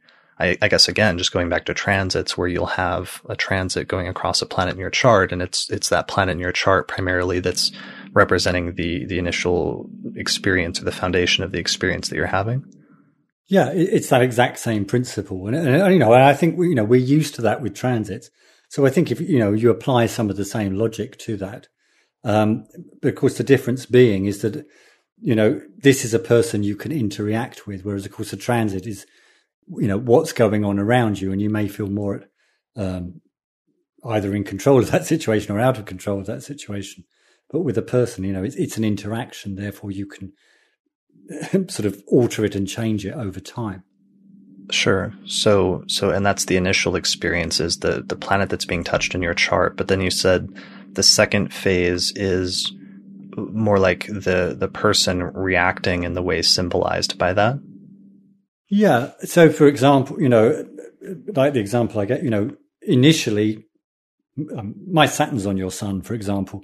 Initially, you get a sun reaction, which if you're comfortable with your sun, you know, it's, sort of, you know, you feel recognized for who you are, classic sun stuff.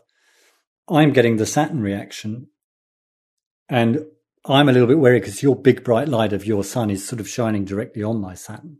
So therefore, I might use Saturn defense mechanisms of, of withdrawing or criticizing or shutting down a bit. Now, obviously, you're going to feel that. And that's going to feel like it's coming from me, whereas actually, you know, it's a mutual thing because because of that aspect. But so I react in a Saturn way, therefore that you're then going to have a reaction to that. How do you feel when I react in a Saturn way to you? You know, do you want to try and persuade me otherwise? Do you want to withdraw and go somewhere else? You know, and, and that's how you start building up that pattern of it. Okay, interesting. So it's the it's like the placement in each person's charts are getting activated, but it, then it's through those activations that they start acting like or, or acting out or um, taking actions that are in accordance with that the symbolism of that hmm. planet, mm. and that's what then leads to the interaction between them that will be influenced in, in one way or another. Yeah, and and we're back to that you know earlier conversation about your Saturn's on my moon type thing. You know th- that's where that argument comes up because you know that moon person is feeling that Saturn, and th- their reaction to it is like, well, you're stifling my moon. You know, stop it. Whereas to to the Saturn person, they're seeing perhaps the moon person as as acting in an unreasonable way or irresponsible way because it you know it's not comfortable to their Saturn. And so that's where you get these arguments because you're actually feeling very different things. You know, and as I mentioned earlier, you know, we tend to think, well, if I feel, you know, if I think this relationship's wonderful and they're acting in a reasonably good way, then, then surely we're both feeling this. Whereas I might be very happy about the relationship and want to take it further, and the other person is is having doubts or or feeling, you know, they don't want to commit or whatever because of other things in their chart. So, you know, you've got all these complexities going on. Right. That makes sense. So, and in, in terms of um, cross aspects between birth charts and through the synastry, um, this is, I think, as you said, the most important part of synastry. And some of the things that we're looking at in terms of that in order to filter them are things like is the aspect very, very close or is it a really wide aspect? Does that make a big difference in terms of how close to exact the aspects are versus ones that are further apart? Um, see, I think it's an interesting one. Um, I tend to, you know, one of the criticisms of psychological astrologers, we tend to use quite wide orbs. Um, and I think it's because we're, we're less worried about predicting something. We're more looking at, you know, fields of influence of things and, you know, how that operates psychologically. Um, I don't think there's a huge difference. I think obviously the tighter it is, we probably feel it more of the time. Um, it's like no aspects are felt 24 hours a day, you know. So these aspects in relation sort of come in and come out. So, you know, we're not always feeling it. Sometimes it's more than other. And I think the tighter they are, the probably more often we feel that as, you know, being important. But I would certainly look at, at all of them, if you like, and this type of thing. And then obviously you've got the type of aspect. Um, and people often think about, you know, the idea of it being sort of, well, easy aspects are good for relationships and, um, you know, the harder aspects probably difficult. It's not. The fact is that the, it's actually the difficult aspects that often cause us you know, more passion, more interest, etc. Because it's that wanting to work things out within our own charts. And so, you know, it isn't always the easy aspects. We often get those easy aspects with you know, people we want to hang out with. So, you know, friends, um, stuff like that get the easier aspects. Often, you know, it's like we almost want to make things difficult for ourselves. And so we go for these relationships that are working things out. So you often find those ones that stimulate, you know, the passion and excitement about something are ones with a bit more tension. Right. That old adage that opposites attract sometimes in astrology manifests literally as synastry, where there's hard aspects creating more tension and excitement and passion versus if it's just easy aspects, people might not find that to be as quite exciting or as dynamic. Yeah. I, I mean, if you think about with our own child as well, you know, I mean, often those square aspects um, are the ones that we you know we use for growth, the ones that spur us on to achieve things or whatever. Whereas, whilst the, you know a nice trine might be a, a talent or whatever we have, they're, they're not necessarily things that push us forward. And so I think you can apply that same type of logic to you know to relationships. That that if there's a you know you need a bit of work to it, you need to to um, find that reason to be attracted, and and you know that there's something involved there. Right. That, that's really funny then, and, and how that comes up, or how frequently that then comes up in relationships, or where you know you can see people that have a recurrence of certain like tense aspects, and and sometimes that can be bad, obviously, or could be something that they're having a reoccurring issue that they're working out across multiple relationships, but other times that can actually be quite constructive or the, the tension that that creates in the relationship is part of what keeps it fresh and keeps it go- going and stops it from getting um, boring in some sense. Yeah, I mean, I you know, I think we're sort of brought up to think that we're looking for easy relationships, and we're not necessarily. Um, like I said, we're looking at repeating those patterns, and we're looking at, at you know, trying to understand stuff about ourselves. And so we, we pick people that highlight those issues, um, unconsciously, of course.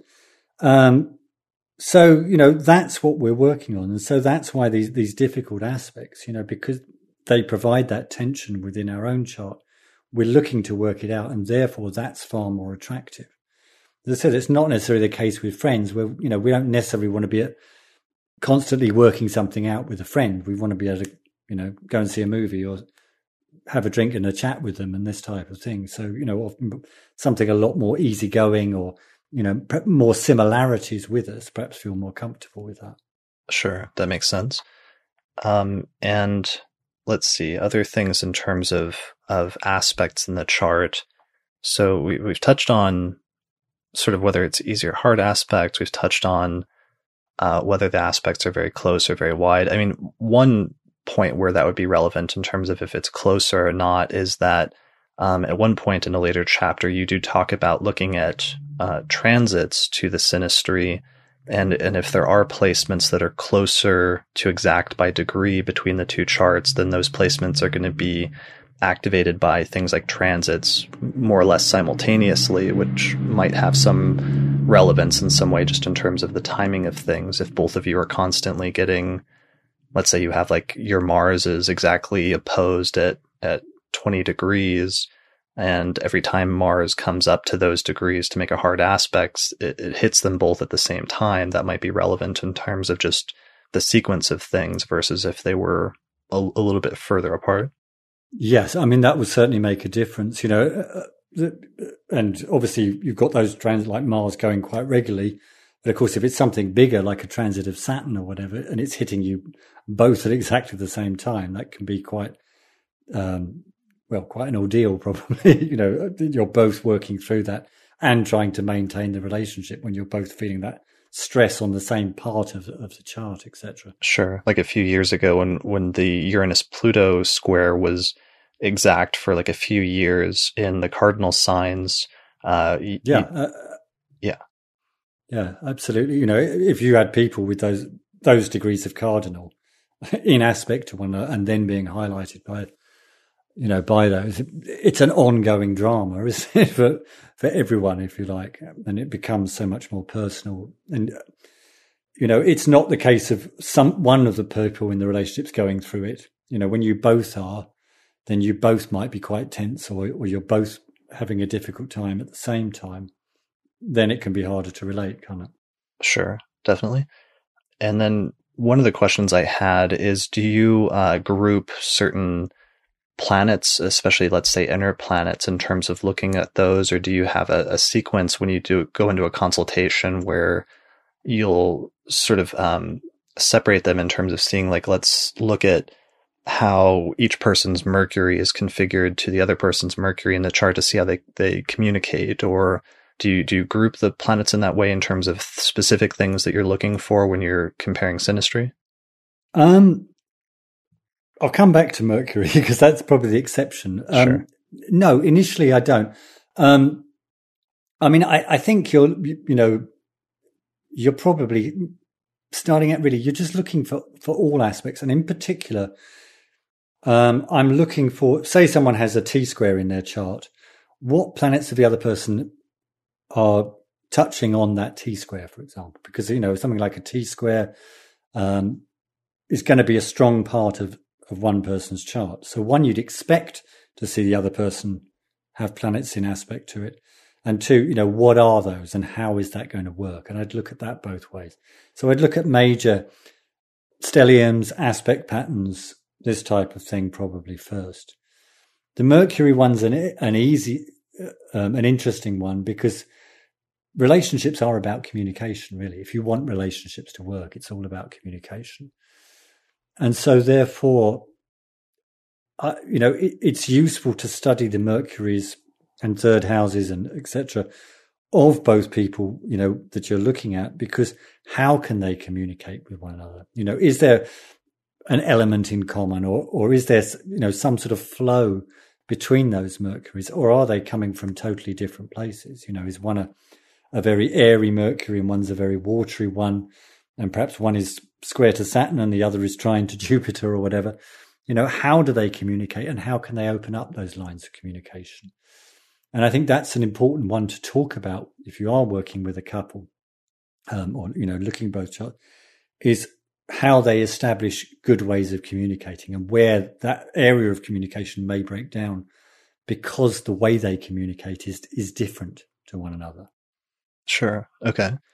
Um, and then it seems like sometimes there were other like classic indicators like Jung had the the famous statistical test he tried to do where he went into it with the presumption that uh, there should be in married couples like a connection between the sun moon and rising sign or something like that um, are there mm. other sort of groupings like that in terms of like the sun and moon and the interconnection between those and synastry being important or uh, venus and mars and and so on and so forth well, it's interesting uh, because I think you know we're, we're back to those early works mentioned, sun, moon, etc. You know, within the marriage things, those first century works, etc. And then um, more recently, I, I, was talking to someone the other day who's doing going through the uh, Gauquelin data of married couples um, and looking at, at their synastry and and seeing what aspects show up. Um, but I think a lot depends on what you're actually looking for. Um, and I think if you're looking for something, you know, saying, well, th- this is something that happens in all married couples, or, and that's a very different thing from saying, well, this is all, something that happens in all successful relationships. Right. Um, that's one thing to look at. It probably, you know, whilst there's an interest in that, I'd say one, even if there is a, you know, a certain statistical, you know, this is slightly, turns up slightly more than average in this. The fact is people have relationships because they are falling in love with someone. And I think for me, my job is to help people with the relationships they're having. It's not necessarily to say, well, you need to look for someone who's got, you know, their moon conjunct your sun or whatever, you know, because they're the one you could um, perhaps get married to or whatever. So, you know, whilst statistically it can be quite interesting, I'm more interested in, in each individual case that I'm working with. You know, what is going on here? What is the dynamic? And how could they possibly work with that dynamic and, and, you know, make that relationship easier for them or learn more about themselves by going through that relationship? So I think that's my area of focus rather than necessarily sort of you know, statistically seeing if there, there is something, you know, relevant here that, that works in a in a number of cases. Sure, that makes sense. And I mean, there's you know many different reasons why different couples get together or, or stay together, and there's going to be some things in the relationship that very are very good where they they match, and there's going to be other things where they don't get along as well. And I guess part of it is identifying those things. I guess I just wondered if sometimes I don't know if this is something I picked up through my early studies of whatever psychological uh, astrological material I was reading, or if it was just something that sort of developed naturally. But just sometimes it it seems like um, by looking at certain combinations of inner planets, it seems like sometimes you can get a sense for the reasons, the areas of the relationship where the people connect well versus the areas where they don't. Like sometimes, for example, strong Venus and Mars connections indicating a, a, strong physical relationship, but that if their Mercuries are not connected very well for some reason, that maybe they have difficulties with communication. or if their yeah. if their sun and moon are connected well, maybe their emotional relationship goes well, or there's something about who they are individually as people that really they get along together, but maybe their Venus and Mars are not well configured, and therefore the physical side of their relationship doesn't do as well, or or something like that. Yeah, absolutely. You, um, you know, I mean, I would certainly look along those lines. I mean, I think it's also interesting to bring in um, planets such as Saturn. Um, that interest Saturn crops up a lot in long-term relationships, um, and people, you know, often think of sort of Saturn's synastry to things as being problematic, and it does have its problems. But what you rarely get is a long-term relationship that doesn't have Saturn connections, because relationships aren't easy. And in order for a relationship to last, we need to be able to work at it and want to work at it. And what you find with those Saturn, you know, when our Saturn is stimulated, it's something that we want to keep going at, to try and master, to try and get better at, to try and improve and, and get a, a fix on. And so, you know, you do see those cropping up quite, quite strongly in long-term relationships, even though, you know, there are certain sort of downsides to, to those strong Saturn connections. Sure. Yeah, definitely. That that makes a lot of sense to me. And then, um, of course, the outer planets are also very important. Um, they seem a little bit more difficult to to deal with those sometimes when you have strong outer planet connections through like hard aspects to inner planets because it seems like there's sometimes like a sort of volatility involved there that can be difficult to to deal with. They are volatile. Um, they're often involved in, you know, I'm, I'm talking here in difficult aspect, um, outers to inner, as you mentioned. Uh, obviously, if you're born similar generation, outers to outers can make conjunctions anyway, most likely. Mm. Um, but um, it's that, yeah, volatile relation and and sort of quite extreme relationships. So the ones that are life and death to us. You know, we're uh, obsessive or jealous, or you know, it means everything to us with Pluto, or sparky, exciting. You know, here one moment, gone the other with with Uranus, or or that very um, almost sort of romantic, courtly love idealization um, with Neptune, where you know we place the, the, the person on a pedestal as being so you know wonderful. And then when we realize that they're just a normal person and they're not a god or a goddess then you know we, we feel that terrible betrayal or loss of trust because they've let us down when of course they haven't. It's just that we projected so much onto them as being so important. So you know these are very strong and powerful um, sort of types of relationship that come in. We can work with them. We we can manage them but often they they require that little bit more um, but they are those sort of tempestuous, exciting, you know, sort of relationships that you write write novels about, or you see in movies, or you you know watch on soap operas type type relationship. The all or nothing type ones. Sure.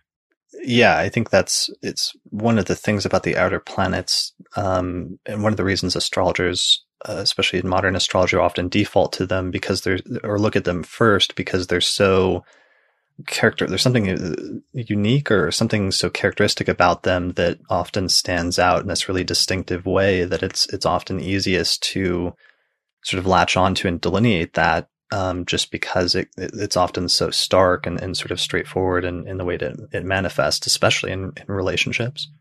Yeah, I mean, I, I would say especially in relationships, you know, they've got that sort of collective weight behind them, you know, that that whole generational thing, and so, you know, it, it, it's almost like it's not just the person; it, it's more than that. You know, for the same way that if you in the chart, you know, if you have it in touch with you know parental signifiers, then often the parents seem like an archetype. You know, that the dad was Neptune or mum was Pluto. And we don't necessarily have a clear picture of who they were as an individual because they get so overwhelmed by the, um, you know, the, the, the, huge collective nature of the outer planets. So yes, I think in a way they are easier to delineate and, and they stand out as these very strong impulses. And so, yeah, I think they do get probably a particular emphasis in modern astrology because of that. Um, I would agree with you. Um, and you know, it is useful to come back to this, you know, the sort of sun, moon, um, Venus, Mars type things as well. Um, but uh, interestingly, they do show up quite often as well. That often there is a small part of our relationship, even if it is a small part, that links along those certain lines. Um, uh, I mean, again, the person who's talked about the Gauquelin data, that a, a, um, a Moon Pluto connections um, was was showing quite highly in in the data that he'd processed as well. Okay, interesting. Um, and before, because we kind of uh, skipped over it in order to get to the main thing, which is just aspects. Is there anything else that's important to mention in terms of um, where, what house one person's planets fall in your chart uh, that we didn't mention, or is that basically it? That it's just that um, the planet activates the topics associated with that house wherever it falls in your chart? Yeah, I, I think that's probably the the best way to look at it. Certainly to start with. I mean, I would concentrate probably on the aspects first. Um, house, you know, overlays are interesting for sort of bringing in detail and, and bringing in, you know, ideas of, well, maybe in, in this arena of your life and, and this type of thing. But I think, you know, that if you're starting out under sort of understanding synastry and working with it, go for the aspects first and look at those first and, and get an idea around that. And then use the, you know, the, the house positions, etc., and the relationships between the house rulers and this type of thing to broaden out the picture, to add to it and, and you know, put a little bit more meat on the bones, if you like. Sure. All right. And let's see, as we're getting towards the end of this, we did mention briefly already transits, but transits are, are a major timing technique then still in synastry because as we said earlier, especially with really close aspects between the charts, when one person's getting a transit, especially an important transit to one of those placements, that means the other person's going to be getting it uh, either simultaneously or around the same time. And that becomes a useful tool for understanding not just looking at the synastry and the dynamic that's built into the relationship, but how that dynamic is being activated for better or worse at a specific point in time. Yeah, absolutely. And I would also bring in um, progressions or, or, solar arc, depending, you know, what you you like to use. You can use all of these with them. Um, synastry is a sort of ever unfolding box, if you like. And so, you know, you can then get to the point of look, doing the synastry between one person's progress chart and the other person's progress chart, looking at transits to that, looking at solar arcs to it if you want. you know, use what whatever techniques that you you like using. I mean, sometimes it just seems to go on forever and it seems too much. So I'm quite a fan of keeping things fairly simple to begin with and, and looking between the two charts and then perhaps adding in some transits. Um, but you know, you can open up and you can use, you know, whatever, whether you use modern techniques, whether traditional techniques you want to use, you can still work with those. You know, the synastry idea is, as you mentioned, you know, a very old idea anyway, and it's just the comparison. So whatever techniques you like to use, bring that to it as well. Sure, that makes sense. And um, one of the things I loved about later in the book is you mentioned, even though we focused most of this on on romantic relationships, and that tends to be what synastry is used for the most, it also applies to other types of relationships. Basically, anytime you can compare two birth charts, so that can be applied to family members, to friends, to coworkers, one of the ones that was funny though that made me laugh that, that comes up very frequently for astrologers is is the charts of astrologers and their clients and like how an astrologer and their client will get along or how a consulting setting will go go based on the synastry that an astrologer has with their client. Is is this something that you sort of pay attention to actively or passively or how has this come up for you? Um, actively. I, I, do it with every single reading. Um, it's an interesting and i think it, obviously, with each of these sort of examples, you're looking for different things. So, you know, you would work with different houses for family members. You know, you're not necessarily looking at the seventh; you're looking at family houses, etc. Um, but the the one with the client, I found very interesting, and I think it's particularly, you know, when you're working in a psychological context, and we spoke about projection earlier one of the classic things of projection is what's called transference, where, you know, people project stuff about their parents or whatever onto someone else. And whether you're a counselor working with that person or an astrologer or, you know, a priest or a doctor or a teacher, you will get those projections um, put onto you. And then we can also project our stuff back onto the, you know, to the client, and that's called countertransference. So, you know, you get these ideas playing up. So it's important to look at, you know, your own chart as well as the chart of your client and how do those interact? Where might they push your buttons? You know, where might you push their buttons? You know, what might you project on them? You know, by, you know, when looking at the synastry and what might they be projecting on you? And so, you know, looking at these factors, you know, along with other things like a consultation chart or whatever, you know, allows us to have an idea. And I think more importantly, remind us that we are not, you know, some robot to go back to it, you know, sitting there in front of them uh, that can just tell them about. You know, we are a, a human being. They are a human being. We are interacting. And so in the same way that we talked about counseling training and stuff, you know, that idea of understanding what is going on as a dynamic between yourself and the client and understanding what it might bring in you, what it might bring up in them. I think that's a very useful thing to work with to, to give us that sense of our own awareness of, of who we are and what we're doing and, and make sure, you know, we don't go too wrong when we're doing it, if you like. Right. Yeah, I, I, love that. Although it's it's a little frustrating sometimes because you realize that that sometimes there's just certain I, I don't know there's certain interactions that are going to be more difficult or set up to have more challenging dynamics from the very start. And that's something that's already sort of there the moment you walk into it. And, and sometimes with very brief interactions, like that becomes even more obvious than than sometimes with more long term ones, just because it's it's sort of there on display immediately as soon as you the interaction starts taking place. Yeah, but I think sometimes it's useful to be aware of it beforehand and then perhaps prepare for it or try and work out different ways that you might approach it to see if you can make that happen in a in a slightly different way. You know, I mean, we spoke about that sort of self realization, and obviously we're trying to help our clients with that, but it's also an ongoing process for us. So, you know, I think it can be useful. It can be amazing how many times clients bring up problems, you know, or bring problems to the consultation that we're going through in our own personal life or touch on those things. And so, you know, again, it's part of this understanding the process of counseling part. You know, for example, if somebody comes to you and, and they're looking to leave their partner, but your partner's just left you, you know, understanding the nature of that and how you're going to deal with that is a very important part of it. Sure, definitely. Or, or sometimes client, uh, having multiple clients in a short span of time that have the same placement or going through a similar situation in some way. Mm. Yeah, absolutely. All right. And and so where where this eventually starts leading though is realizing that everything has a chart and eventually every synastry can end up applying to anytime something has a chart that you can have some sort of synastry interaction with that thing and with the chart that it has. And, and you even have a section at one point towards the end of the book about the chart of countries and how individuals and their through their synastry might relate to different countries in different ways. Mm-hmm.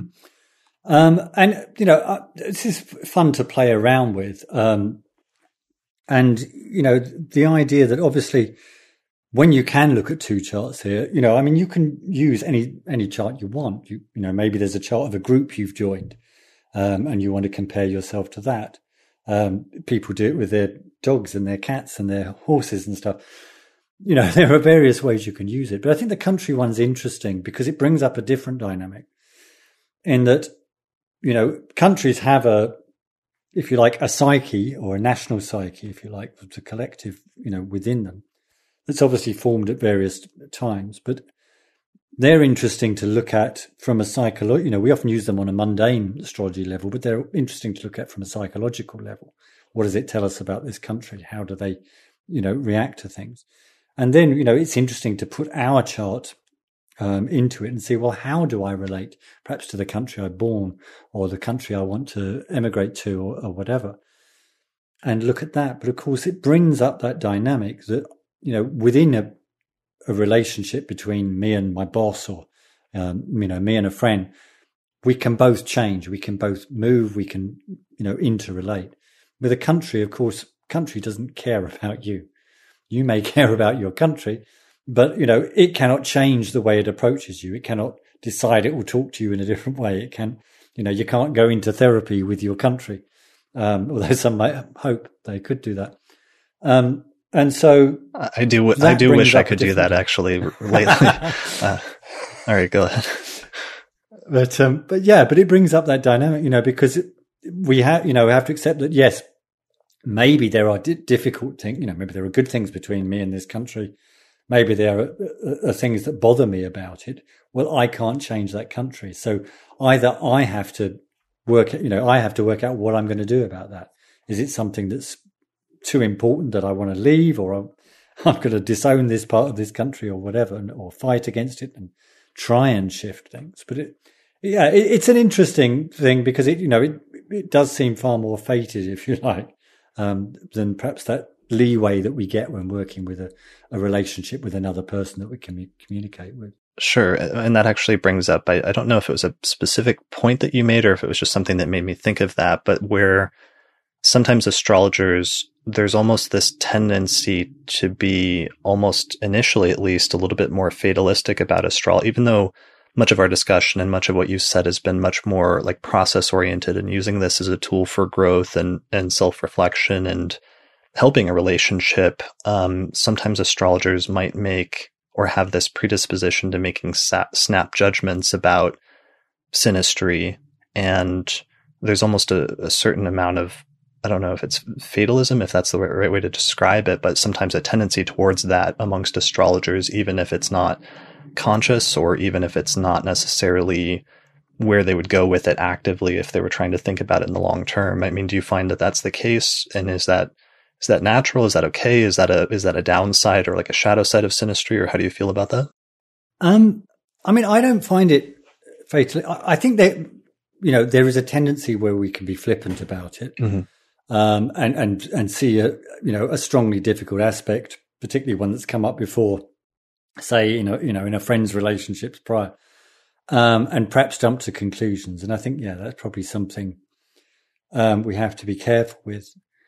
I, I, don't think it's a problem necessarily with client work because i think you're taking them you know and you may not have such a depth knowledge of them as you might do with a friend or a, a family member or something um, and i think that's where it can be useful of not always looking at the synastry of you know, everybody that asks you to. So, you know, not always looking at your friend's synastry with their new partner, um, but perhaps getting a, a, colleague to look at it who doesn't know them as well, etc. Um, because I think it, you know, there is that tendency. Oh, here they go again, or they, they're following that route again. I've told them about this before. Sometimes it can be useful to work from that outside perspective, and I mean, it's always something I tell my students is, you know, to work with people that you don't know as well because I think it, you know, it allows you to be far more flexible, to be far freer, to not be, to not prejudge things or, or take, you know, things on board like that, but to, um, you know, to come with a clear mind and just use the astrology. Sure. That makes sense. Um, all right. And that last point, but just before that last one about, you know, uh, virtually everything having a chart once you start getting into like inceptional charts and electional charts for countries and businesses or organizations, like most astrological organizations, have a chart, realizing that synastry, even though it's it's initially somebody might think that it's used for very superficial or almost shallow purposes sometimes in, in relationship or just there's a just a very basic level to it that ultimately it becomes the access point for um, realizing that astrology is, is almost infinitely more complicated and, and the number of charts and the way that they're interacting in the world is infinitely more complicated than we even realize. And so synastry in that way becomes this really fascinating and still somewhat underexplored part of the, the art of astrology. And yeah, so that's one of the reasons I was excited about your book. And I was really excited and happy we were able to have this conversation today because it's, such a broad and, and fascinating field. And I'm glad there's people like you that are doing this sort of work in order to develop a better understanding of, of how to apply it and how it works in practice and then conveying and, and passing some of that knowledge on to other people. So thanks a lot for, for doing that work. No, I appreciate that. You're right. It is quite a mind boggling thing when you start thinking of all the charts that even perhaps in one day you're interacting with um, you know, with, with people around you and, and things around you and countries and politicians and, and all of that type of thing. So yeah, it, it is limitless, um, and I think it's very relevant. You know, as I said, sort of right at the start, you know, we are social animals. We're constantly interacting with people. So anything that can can work to, you know, perhaps help us get on with people or, or understand our relationships with people better, I think is, you know, is useful work. We mentioned relationships. Of course, family is another one. You know, we have, we choose some relationships, family, um, you know, friends, lovers, etc., and others are, are, forced upon us. Um, you know, there, there's our family. We've got that. So I think understanding that rather than just always fitting into the patterns that we feel within the family, but having something to look at, well, why does this happen when I'm, you know, when I meet up with my dad or why does this happen between me and my sister? Those type of things, you know, again, it can be very helpful in, in working with those relationships where we have to work with them, whether that's with family or things like a, a co-worker or a boss where we, you know, we can't easily escape that relationship, if you like. Definitely. And, and in that way, astrology becomes a, an incredibly useful tool for um, growth and for self reflection, but also for improving one's relationships just in general and, and learning how to manage them in a way that's more more effective and more successful than we might be without that tool. Yeah, absolutely. Brilliant. All right. Well, well, thanks a lot for for joining me today for this discussion. Where can people uh, people should of course check out your book, and I'll put um, links to the book uh, in the description for this episode. But people can also just do a Google search for the title, which is uh, "Do You Love Me: The Astrology of Relationships." Uh, where can people find out more information? Do you teach any classes on this, or or where can they go? Yeah, um, I mean, I, I, as I mentioned, I, I run my own school, um, which is mercuryinternetschool.com. Um, and on there, we've got uh, some videos uh, as well that people can um, can watch. Um, we we have uh, courses that run in this. Um, I, I have the available to play on demand the videos that went towards the that came from the classes that went towards writing the book. Those are available, and I probably will do another series on synastry at some point. Right. And I wanted to uh, uh, um, also this October, for those of you um, interested in the, the SOTA conference um, in Buffalo, uh, I'm doing a workshop on synastry there. So um, that might be of interest to, to, some of your listeners. Okay, awesome. So the at the State of the Art Astrology Conference in October, you'll be doing a full workshop on synastry, and then this book was largely based on a series of, of workshops, of online workshops that you gave in 2014. And then some of the text is actually the transcripts from that workshop along with some of the audience interaction. So there's probably more that you weren't able to actually include in the book that's included in, in that workshop, I assume, right? Absolutely. And I, have worked, I've been working on a whole thing of, of what we might need to bring into relationships. Um, and so sort of relationship theory and, and how that might work. I'll probably be talking about that there. Um, so no, it, it, won't be a rehash of the book. Don't worry. okay. Brilliant. Awesome. Well, thank you so much for joining me today. So yeah, people should check out your school, which is Mercury Internet School of Astrology.com and your other website, which is psychologicalastrology.com, right? Yep, that was great. And, and thank you, Chris. It's been an absolute pleasure and I've really enjoyed my time here yeah, I'm really happy with how this discussion went. So thank you so much for joining me today, and we'll have to do it again sometime. Wonderful. Thank you, Chris. All right. Well, thanks everyone for listening to this episode of the Astrology Podcast. Uh, if you enjoyed it, please be sure to give it a good rating on iTunes, and we will see you next time.